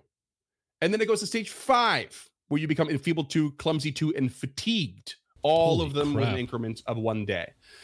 If you manage to fail those back to back, like by the Yeah. time you get to stage five, this will not kill you. It does not do damage to you, but it will hamper you brutally, really brutally, Yeah. if it keeps Well, going. Yeah. I either like class type will be hampered by this. Like you do not want to be a clumsy caster, and you do not want to Mm-hmm. Be an enfeebled fighter. No, you really don't. And nobody, and I mean nobody wants to be fatigued. No. so um the only thing to add to this little stat block here, it's very simple, is the pack attack. Dealing 1d6 additional damage to targets within reach of at least two of the troll hound's allies. Uh, which could just be another troll hound and a troll. Oh, that's a, an encounter right there on its own. Uh, that could be very, very right. good. Um, yeah, I like that it's with the trolls too, like the trollhound allies, as opposed to just more trolls. I, I actually Yeah, it could even be like that non-trolls. They just have to be allies. creatures. Yeah, yeah. Um, it is worth mentioning that there is an item in the game, uh, level six item called the Troll Hound Vest. Um, it is a plus one hide armor that is sickly green and covered in thick warts and nodules. Ooh, I hate that word and the ter- when it comes to like skin things, nodules. Uh, um, it's a uh, fashioned uh, from the hide of a troll hound, uh, as you can imagine, and imbued with some of the beast's vitality. Crafting requirements mean you have to have hides of at least two troll hounds if you want to craft it. So you got to already kind of go up against these things. Um, wearing this armor, this is funny actually. This is I this is really so specific and silly, but I love it. If you're wearing this, you get a minus one circumstance penalty to all checks using diplomacy if you're interacting with trolls. So if you're trying to diplomatically solve something with a troll, and you're wearing this. They don't like it. Get the troll hide off. Uh, that's our, that's our dogs. However, you get a plus one circumstance bonus to the diplomacy to make an impression if you're doing so wearing the armor in communities traditionally plagued by troll attacks. Oh so people are like, "Yeah, you got trophy vest on. You're our hero." so so specific, and it's like right, just like, "Oh, here's a little side quest thing." Uh, I love it. Um, but its actual function beyond uh, that and being a plus one high armor is there is a, a reaction um, interact uh, where uh, it's triggered if you take damage from a melee attack while you are half or fewer of your normal ax- uh, maximum HP. Your body knits itself back together, healing you for 3d8 HP. No cooldown. Okay. That's cool, if you ask me. Like, it's a level Yeah. six item, but like if you're just at 50% or lower HP and you don't have anything better to spend a reaction on, you could just heal 3d8 that turn. Done. And if you if it get, puts you back over 50%, you can't do it again the next term But like you can just keep mending yourself that way. That's a that's a pretty good little get out a jail free card almost, especially if you're playing a character that doesn't have a tremendous list of reactions to work with. Um, Yeah. that's solid. No cost, no cooldown. Yeah, level six isn't isn't terribly high either. Like it's available in most cities easily. So Yeah. And 3d8, like I feel like that can go a long way. It's not going to be massive in later levels, but like you're also going to replace that armor probably at some point, right? It's not going to not going to last you forever, but that's a, that could be a lifesaver in cer- Yeah. definitely some certain situations. mid combat for sure. Yeah. Speaking of uh, what you might replace it with, let's talk about a level 15 item. Not really re- related to Troll Hound, but it's not related to any of the other ones other than regular trolls either. So I thought I'd squeeze it in here. There's something just called Troll Hide. Um, now, both of these, I believe, have the alchemical. Actually, no, sorry. This one has the alchemical and healing traits. The previous one has uh, magical and necromancy. So Troll Hide uh, is based is just flat hide armor. Um, uh, and it's uh, made with the tissue of a living troll that has uh, uh, been integrated into the armor. The armor has two organic receptacles, which is weird terminology for me, uh, on its back. Yeah, that can uh, that can each hold a single elixir of life. One elixir takes three interact actions to install. For the armor to function properly, each elixir must be at the same level. A loaded suit of uh, troll hide can be activated, uh, single action, uh, causing regenerating tissue from the armor to fill your wounds. So once you activate it, at the start of each round, you regain HP equal to the level of the loaded elix- elixirs. So it could be level one for one point, level three for three points, so on and so forth. Each time you regain at least 13 hit points from the armor, you regrow one damaged or ruined organ. During a round that you regain nine or more hit points from the armor, you can reattach severed body parts by spending an interact action to hold the body part to the area that it was severed from. If you take acid or fire damage, the armor deactivates until the end of your next turn. In the event the armor t- itself takes damage, it restores its own HP before it resumes healing you. And the regeneration lasts for eight rounds. Uh, once activated, the armor cannot be deactivated. The armor s- uses up the elixirs of life during the duration, can't be activated again until two new ones are installed. Blah, blah, blah, blah. If you So it's all so very specific. Get these. but just, I mean, just put it on your alchemist. you know? Yeah, I mean, just everybody. conjuring up those elixirs of lives, you know, Yeah. just tossing them in. Like every every combat, you get regeneration. Like that's pretty solid. it's cool. Um, I'm not sure how many examples you're going to find yourself, uh, you know, going up against something that's like intentionally damaging or ruining your organs or severing your limbs. However, I've also not played a whole lot at level 15, so Right. maybe you also don't need maybe that there's more high. Like you could just throw in two 10th level elixirs, you know, and just right. and just regain Yeah. 10 HP at the start of your turn for no reason at all. Like that's That's for it's eight awesome. rounds. That's so many. That's so many rounds. It's so many rounds. yeah. Anyway, little offshoot there. Still mechanical. Thought it was cool. Thought it was cool. Um, Yeah, let's I talk, like those talk a about lot. the one we're all wondering about: two-headed troll. Um, level eight for this guy. AC 24, 190 HP. Large again, of course. Um, giant and troll uh, traits. So no recall knowledge proper. Uh, languages Jotun, uh, dark vision, 30 foot speed, big strength, big con, athletics, intimidation, all the things you expect. Um, weakness of fire 10, uh, which is not super high, but it's only level 8.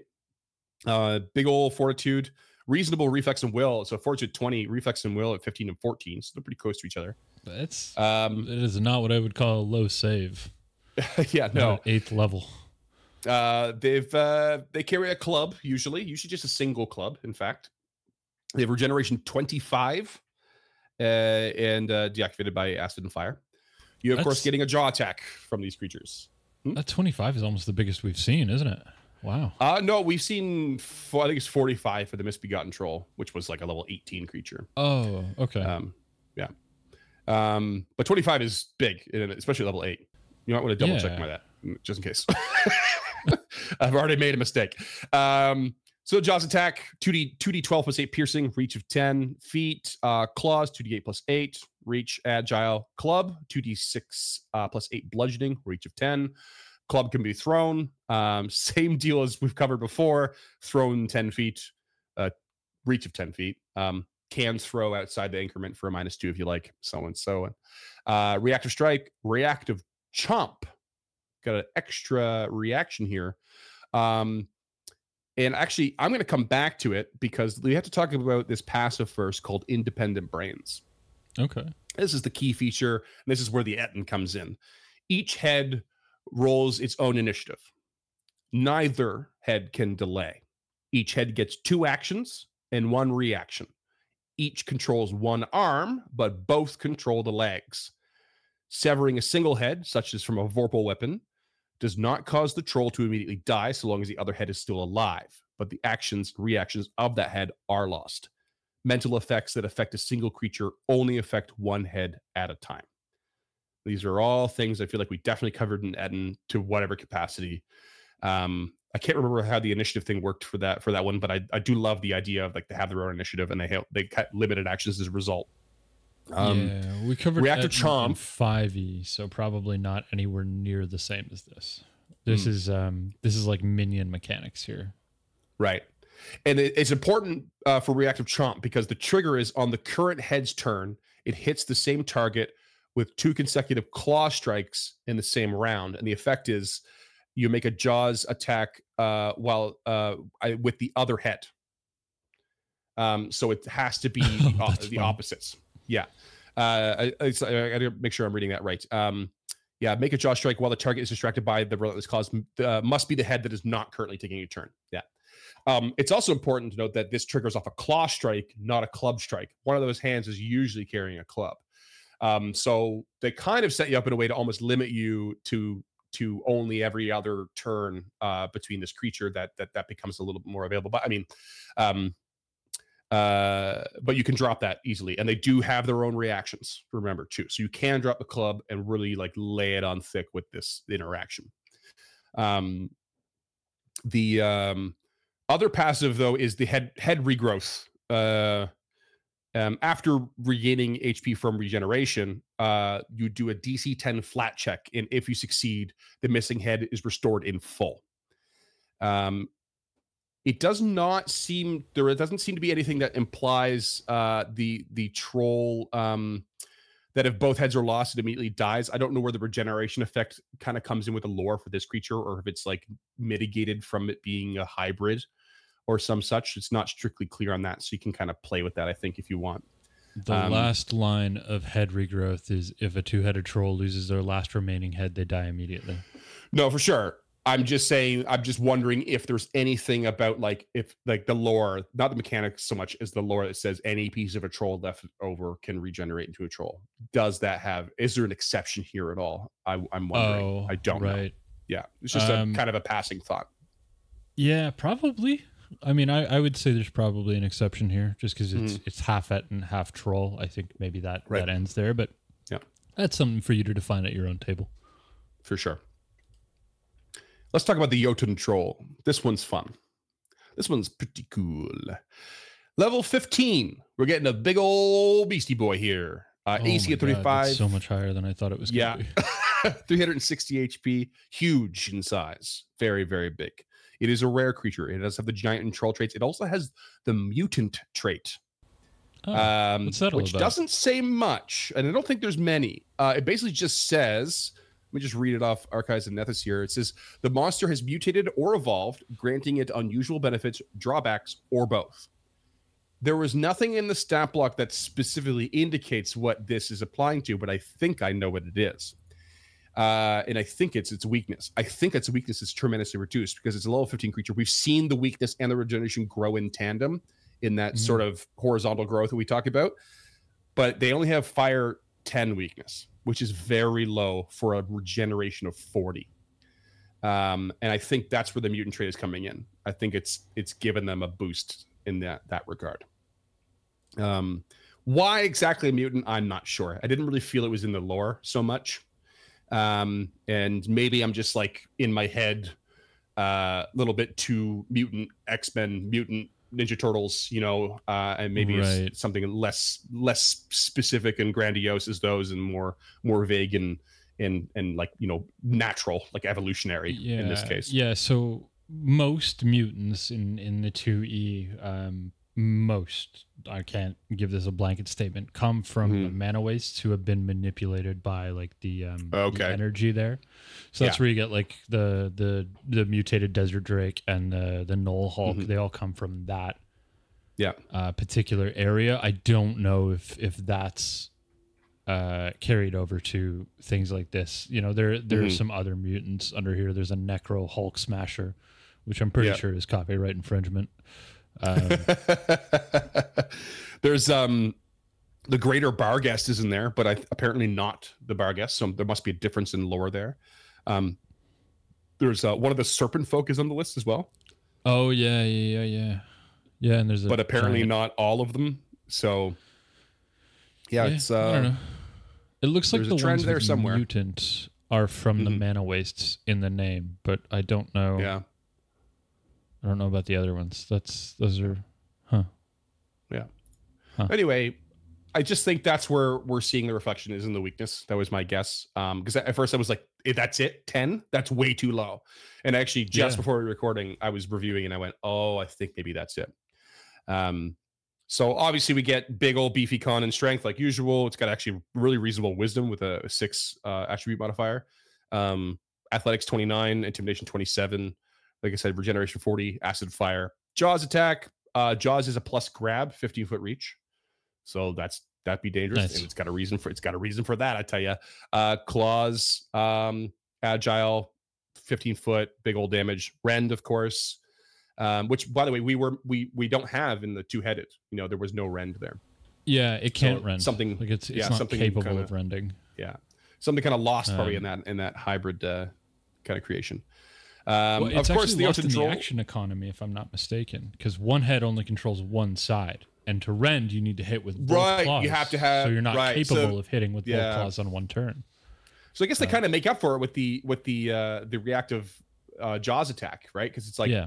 one one, that's the two actions gone. The other one gets to get in, and it's like not it's not a rend, but it is a, another attack, you know, that you Yeah. wouldn't get. So that's pretty neat, actually. Yeah, and I Um, mean you only get two actions, so you, there's there's nowhere in the That's it. economy to rend, even if you did Yeah. manage to Yeah. use both heads at the same time. I don't know. It's yeah, it's weird. Haste. If it ever came into play, haste. Yeah, Maybe. yeah, yeah. I mean, if it ever came into play, I fuck it, give the troll rend. Do it. kill those de- kill those filthy PCs. yeah, fuck it. Uh, I mean, again, raw still isn't capable of rending, so it has to be Yeah. both claws. It's not in the. I like yeah, yeah. Uh, but um, the uh, it, uh, so Jotun Troll. Back to Jotun Troll. Um, they have a rock attack. They can throw rocks real good. They're real good at throwing rocks. Plus thirty to hit with a rock. Uh, it's got and it's got the brutal trait, so it's a- actually adding its uh, strength to um, to the old attack roll, which I think we saw. In better at rock than or- they are at claws and jaws. That's huh. um yeah it's all it's all pretty basic around there i I love that range increment of 120 feet just tossing a rock that far is just crazy to me um let's talk about cacophonous roar um which is uh has the auditory emotion enchantment incapacitation mental and primal traits uh, Sorry, I just uh, I, I'm having a hard time with this. They're huge.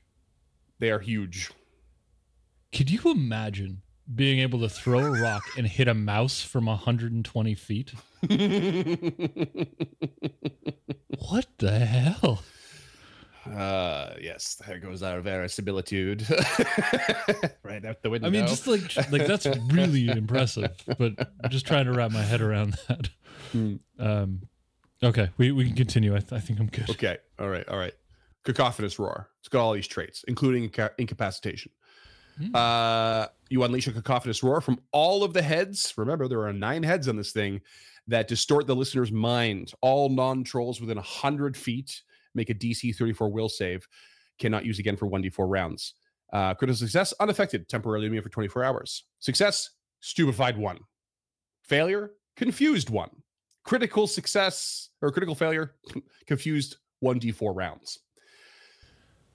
I'm really glad my mic was off because when you said success stupefied one, I made a noise that I've never made before in my life. That's insane. yeah. Uh really, really brutal. Um massive range, very dangerous. Uh two actions. Wow. and I, I love it because like we- one of those we ones were- that falls off, right? Uh, no, that's that's one of your long rest ones. That's the one that really Oh messes up your caster. It is a will so save. your caster usually has the highest chance of succeeding, but it's bad if you don't.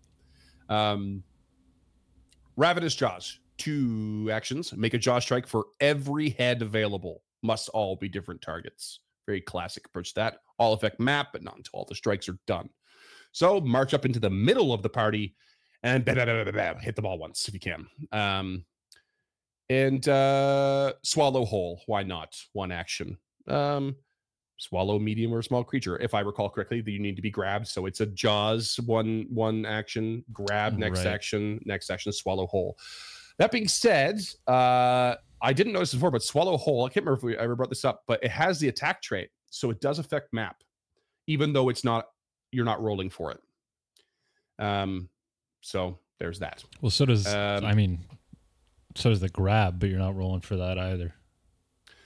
Um. Ooh, I guess uh, I actually no, it doesn't. Grab doesn't in a creature Oh. stat block because Okay, it's not because it is not grapple. It has it's a different ability. It is not a PC one. It does not have the attack trait. Yeah. Oh, okay. Yeah. So it's uh, Oh. that's that's probably one of the big differences for knockdown and trip as well, right? Does not have the attack trait. Um, so you're basically being swallowed. You're going to take 3d12 bludgeoning. Has a rupture of 36. We've covered this before. I always forget the details. I think I'm going to pass over it and just mention every time this comes up now. If you are reviewing swallow whole rules as a GM, look up the engulf rules as well. That is where you'll find the rules on rupture. They are they work together in tandem, but they are not in the same spot, and they're not even really nested to- each other per se. Um, maybe that'll be fixed in the in the remaster or become a little more clear. But every time I've done this, I've had to go out of my way to find rupture's not its own section; it's under engulf. Engulf and swallow whole work very similar ways look them both up do your research every time even if you think you got it go double check because it's a kind of a laundry list of confusion a little bit in there and you don't want to you just don't want to have someone die in the stomach of a massive creature because you missed one small thing so look it up get in there um remind yourselves Yeah, and I can confirm that they are not linked on Nethys. Engulf Yeah. is nowhere on this page. I have to every time I have to like Google rupture Pathfinder 2e and then usually engulf shows up somewhere because it's found it in the search and in the body of the article. And um it's not and that's not a convenient way to have to go about it in this case, but it could be worse. But just do your homework. Uh these things have reactive strike. Um as you can imagine Okay, no. it's uh for every head i'm pretty sure i'll have to double check we're gonna get there in a sec they have catch rock like before they catch it they can throw it um fast swallow uh as a reaction okay here yeah the Jotun card grabs a target with the jaws they can reaction swallow uh instead of spending an action so they can do it really quick uh head regrowth works same as the above but it's all for nine heads uh it is dc 8 flat check instead of 10 upon the regeneration it is only one head at a time, though. You can't regenerate two or three at a time. Okay, Um, that's good. Yeah, and it's worth noting too. We haven't, I don't, know, we've never covered Hydra, I think, but there is a difference in like multi-headed creatures sometimes. the stat blocks here do not give you particular um, ACs and hit point pools for each head like they do in the Hydra. So I know those are separate. The Hydra has its own kind of rules around how it regenerates its own heads and how you how to stop it. Um, and it, it's very you know there's a lot of analog and, and kind of similar parallels between these creatures, but they do have different functions. And so you kind of if you're wondering how how do I chop a head off without the vorpal weapon? You know, when it comes to these creatures, can I just target the head alone? Maybe your GM will, GM will allow it, but it is not in the stat block. It is not rules as written as an option. Right. Um. Uh. Not homebrew time, but the easiest way to do that would be to take that 360 and just divide it by nine, and then every time you hit that threshold, a head goes. Right. Yeah. Uh, and I'm pretty sure that's what Hydra does. Yeah. So it's kind of kind of works out. Um, multiple opportunities. Every head has its own reaction uh, for a jaw strike or a fast swallow. No more than one reaction can be used for the same trigger, which is always very important. This means a single move action cannot trigger more than one reaction, even if it runs through multiple threatened squares. Something that's very important to remember. Um, severed heads do not count toward reaction generation at the beginning of the next turn, which is like they just have to specify that. If you have nine heads, oh. you get oh. nine reactions restored. If you have eight, you only get eight reactions restored. Well, that's also very important because if mm-hmm. you regenerate a head on your turn, it doesn't reaction is not there. Back. It's not yeah. there until the start of the yeah, so turn. that yeah. that becomes very mechanically important because yeah. um, actions are doled out at the top of the round, not mm-hmm. at the start of your turn. Yeah. Um, and by the way, I'm not sure how I screwed this up, but I'm just going to go back real quick. This is the creature that should have all around vision. because nine heads all around the body cannot yeah. be flanked. Um, so that's important to note. But otherwise, that's it. That's the Jotun troll. Actually, reasonably simple in a, in a way, but definitely dangerous and effective. Um, yeah, I actually, I, th- I, think mechanically these are these are pretty solid. There's not yep. Not a whole much to uh, to to go on for the Jotun. No. Uh, don't get in close. Um, actually just don't engage. Yeah, just don't just run. Just go. Just run the other way. it's not it's not worth it. It's just not worth it. yeah, that um, fast swallow reaction is uh, not ideal. Yeah, very very very scary. Make sure you come ready for rupture with rupture weapons and opportunities from inside that belly and get yourself regurgitated as fast as possible. Yeah, uh, that's what you want. Um, but yeah, that's it. Needs a Vorpal. Yeah, and Vorpal's a hot topic right now too. Uh, I've uh, there was a recent post on Reddit about someone asking. They just like, oh, I'm playing. I think it was Bloodlords. We just hit 18, and I got a Vorpal rune. Is it worth using um, over, say, a Greater Flame or something like that? And then some people started doing the math and were like, whoa, wait a second. It's a level 17 rune, um, but it only triggers on a natural 20, not just a critical success. It's going to be natural 20 it's a DC 37 uh, Fortitude save, which is the uh, base baseline for like a level 16 wizard. Uh, but he got it at level 18, so it's like that's a that's a rather low DC for what you're looking at. Plus the reaction to activate it, plus the reaction has the incapacitation trait, um, which means, and then someone else at the math. They're like, oh yeah, a level uh, 17 creature with an average low fortitude save is going to beat that 55% of the time. And yeah. and that's like not even considering the uh, the incapacitation. I was like, that's and everyone went, wow, the vorpal rune sucks. you know, it's like, damn, um, it's just like holy shit. Um, and yeah. so I, I saw let's, another let's post like today. Homebrew, but yeah, Vorpal's Vorpal's a weird one. Yeah. All right, homebrew. Yeah, the um, so I, I, I was quickly reading a, a, new post like I think today uh, on the said vorpal thing, and so obviously this isn't really applicable to uh, trolls so much, but uh, I guess tangentially. And someone suggested, someone was just like, "Can we just find a quick way to homebrew this and make it like reasonable and something simple? We don't know if it's going to be touched the remasters and look like it." And someone just said, "You know what? Just give it a baseline, a, a grants you up an additional one d six damage. That way, you get something out of it every time you hit." And then from there at least you get the uh, the, the possibility of the, you know and everyone's kind of like you know what? That's a simple effective way of doing it. Keep it kind of the same way it is. Um, and uh, maybe that's a good route to do uh, to go. Check reddit for for a, a, thread on that. I'm sure there'll be some cool ideas that roll through there. Uh, if i can find the refind out maybe we'll place it into the into the notes here. Um, the um the other thing that someone else pointed out too though is like famously the vorpal weapon is the antithesis or the sort of nemesis of the Jabberwock, famous from the nonsensical poem Jabberwocky. And um, the Jabberwock has a stat block who, which makes it afraid of vorpal weapons. But the irony of it is that uh, the uh, Jabberwock is apparently one level higher than the vorpal rune, which means it will always be in effect for, or is it the proper amount higher? Always be in effect for the incapacitation trait, which means it has less reason to be afraid of it, which is kind of seems like a really big oversight. you know, it's like I know maybe you don't want the Jabberwock to always, you know, be getting its head chopped off and instantly killed, but isn't that kind of the point of the pairing? It's uh, it just it seems a bit odd and not well thought out, and apparently it's not much better in one E.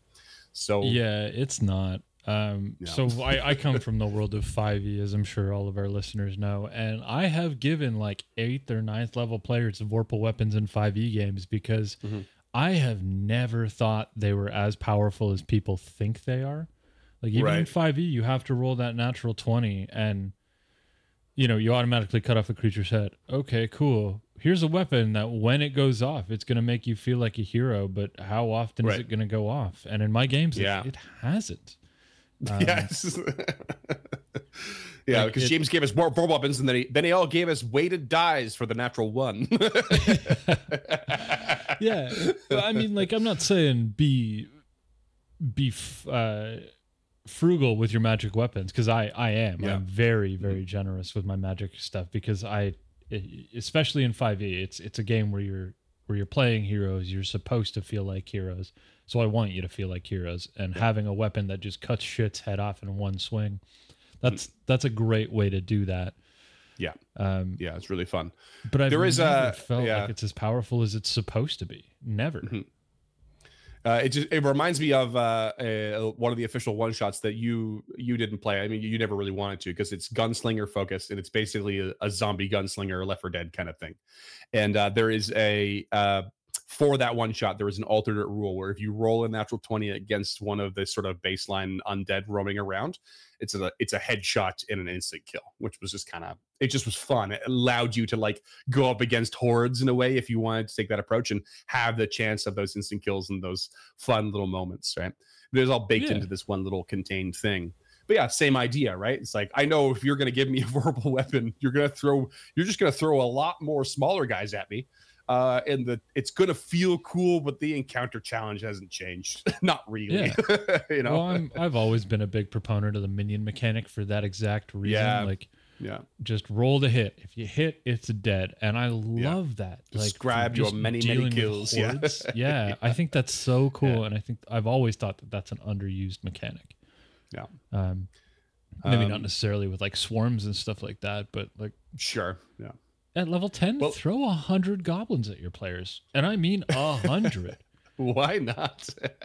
like, have fun with it. Uh, I have one final thing, as I don't really have any personal uh homebrews for these. I think they're just fun creatures. I think I'm happy with Trollvember.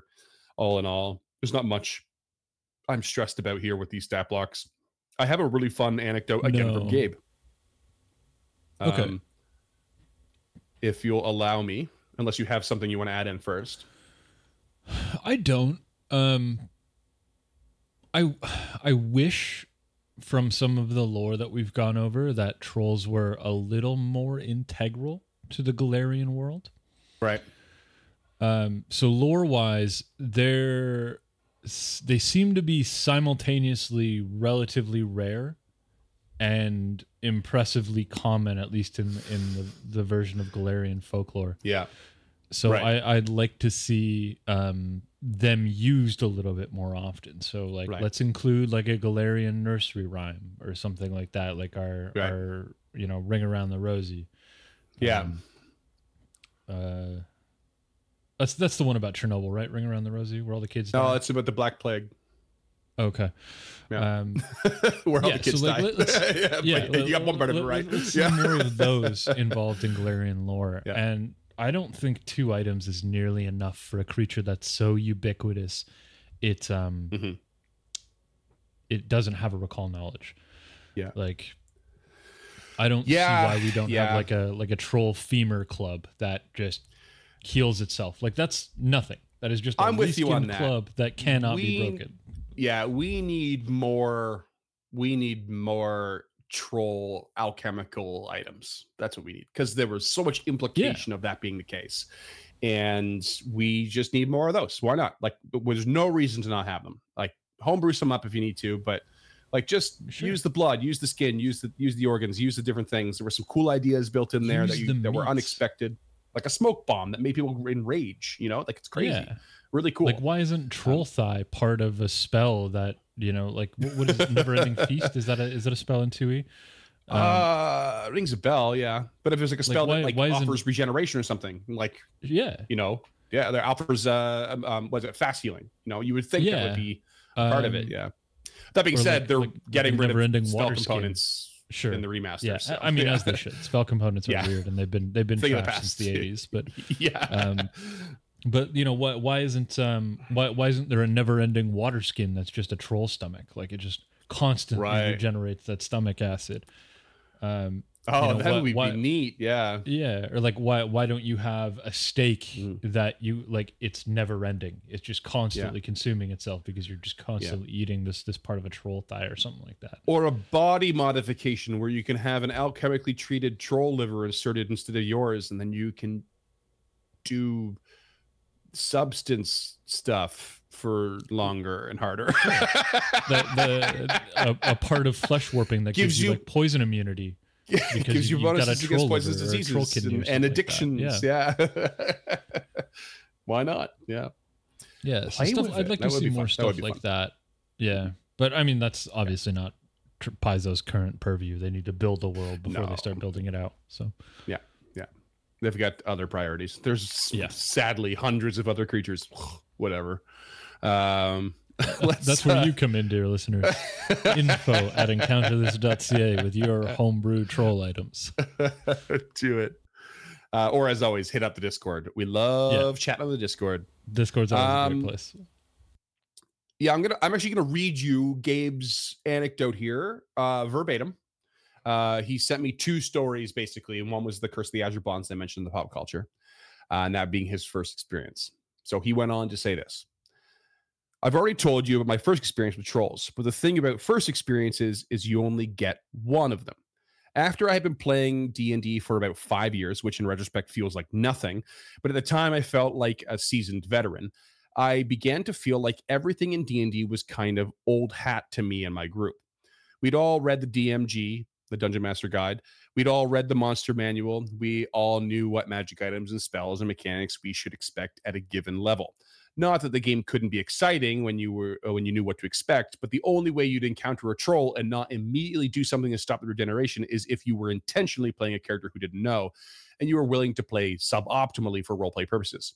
Well, that or the DM was using a half black dragon war troll in order to create an encounter with a monster that simply couldn't be killed by damage. I've played in that encounter once or twice.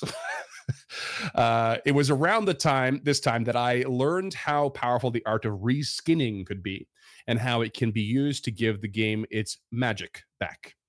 Uh, see, I knew that if I started an encounter in the sewers and I told the players, all right, 12 foot tall, green skinned humanoid shows up, it attacks you twice and then rends your flesh. When you slash with a sword, the wounds seem to close up afterward. Then I knew all of the players would not, maybe not literally, but at least mentally, yawn, roll their eyes, and then start scanning their character sheets for sources of acid or fire damage. Nothing new, nothing exciting. So I ran an encounter in the sewers and used the stats for a troll. But instead of describing a troll, I described a 12 foot long mutant alligator with two heads gnashing at anything in the considerable reach. Uh, when both heads bit down on a PC, they played tug of war and tore the target apart, dealing additional damage. The players attacked w- attacked it with various weapons, and the moment it stopped moving, they continued on their way. But then, what's this? A few paces down the passage, the same two headed alligator burst into the sewage, attacking again. The party fought it for a second time, eventually taking it back down. And then, then they stuck around to observe it, which led to them realizing the rec- uh, uh, to easily recognize that it was regenerating. So they tried a few different damage types, eventually landing on, you guessed it, acid and fire. Once the encounter was over, all the players were commenting and commenting on how interesting of a creature that was, and that they were curious where I got the stat block or what uh, or what templates I used. And just like that, the humdrum monster they'd seen a million times suddenly felt like something new and mysterious. Yeah, I I love that. Thank you, Gabe, because I feel like this is Seriously. the tune I keep singing every episode. Is just you know do do a palette swap, do do a Yeah. reskin. Like you do not have to create monsters from scratch, and I, I you know you can like Mhm. absolutely Yeah. you can, but for the most part, what you're looking for already exists, just with a different different color on it. You know. Mhm. I mean, how many That's people's it. favorite Mortal Kombat carrier was Scorpion or Sub Zero or Reptile or Ermac or Noob, and the list goes on. Skarlet, Right. Frost, and Jade, and like they're the same fucking character at the end of the day. Same thing. Yeah. But they somehow feel fresh with Yeah. small changes in a new face. Yeah.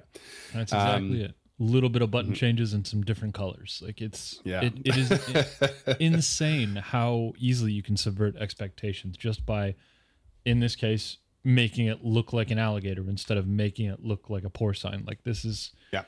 This is a It's- perfect example of, of what we're so always good, saying, yeah. and I, I really we, appreciate. we tend to for that. mention we don't like this mechanic change it this way add that in take that out uh yeah blah blah blah but you know here's gabe with like i think the only real difference in mechanic he might have added is the two heads tugging at the same target to try and get the meal you know you're not going to get that It's in not the, though. even in the two-headed It's, troll it's just but a reskin barely- Rend. right it's just like exactly right and it's it's but it's the it, everything is in the flavor and the template and the skin of said uh, creature and it created a whole new experience for him and his players and that is such an underrated approach really really cool Yeah, Um, but yeah but at the end of the day, it's just a it's just a more different reskin. Instead of cave and frost troll, it's Yeah.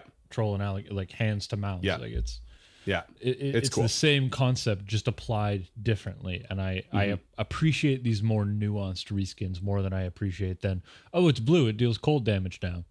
Mhm. Okay, and i love i love that i and the environment too i love the idea is like we've killed this two-headed alligator we're going down through the sewer some more and out pops a second one son of a bitch it's not though you know and you, when you realize afterward you go oh damn we had to fight the same creature twice it feels like you makes you feel kind of dumb but also you feel really good about discovering it you know it's like oh how, how did we not realize that like obviously there's multiple two-headed alligators down here no there isn't you fools you know it's just this great eureka moment uh and uh yeah it's just like a, a refresher and yeah it's just it's great great stuff Yeah. absolutely.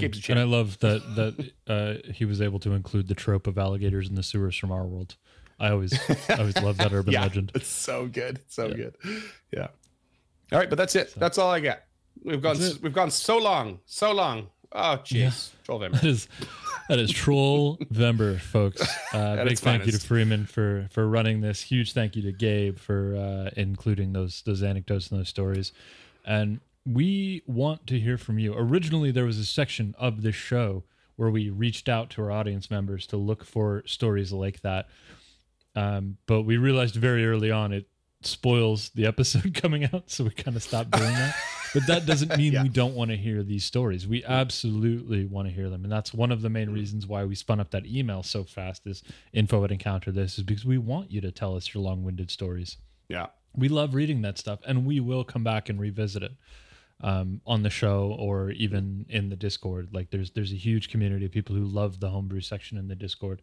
Yeah. Uh, so if you don't want to shoot us an email, if, if you're from the future, pop over there and, and check that out. That is again unchartednorth.com backslash Discord.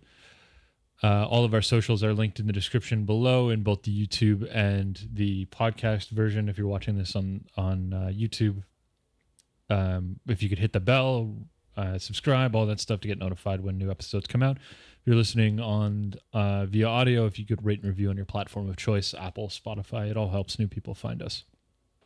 If you really like the show and you want to help us make more of these or do larger suites or include some new stuff to it, uh, every little bit really does help. You can head over to patreon.com backslash uncharted north. $5 a month will get you a handwritten thank you letter and a themed, uh, some themed goodies, stickers, buttons, that kind of stuff.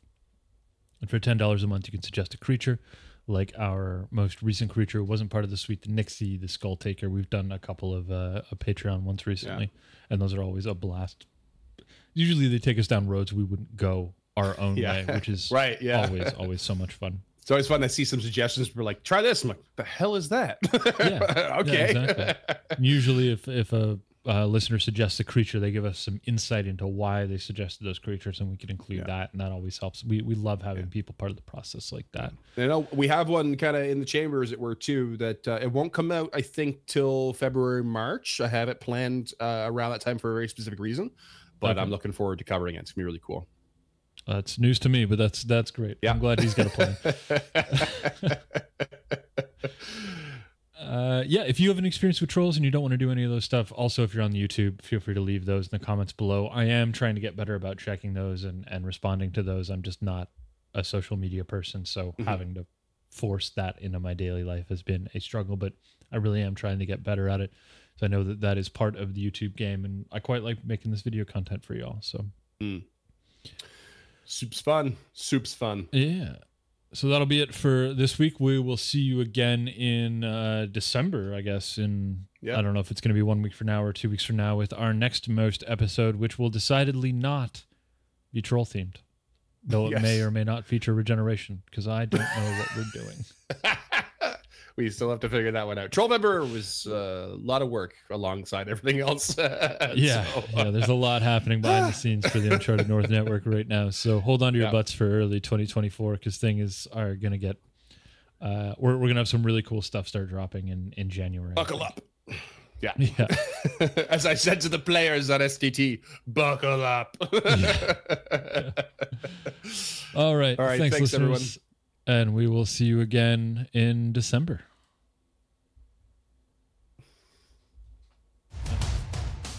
Until next time, creatures, thanks as always for listening to Encounter This.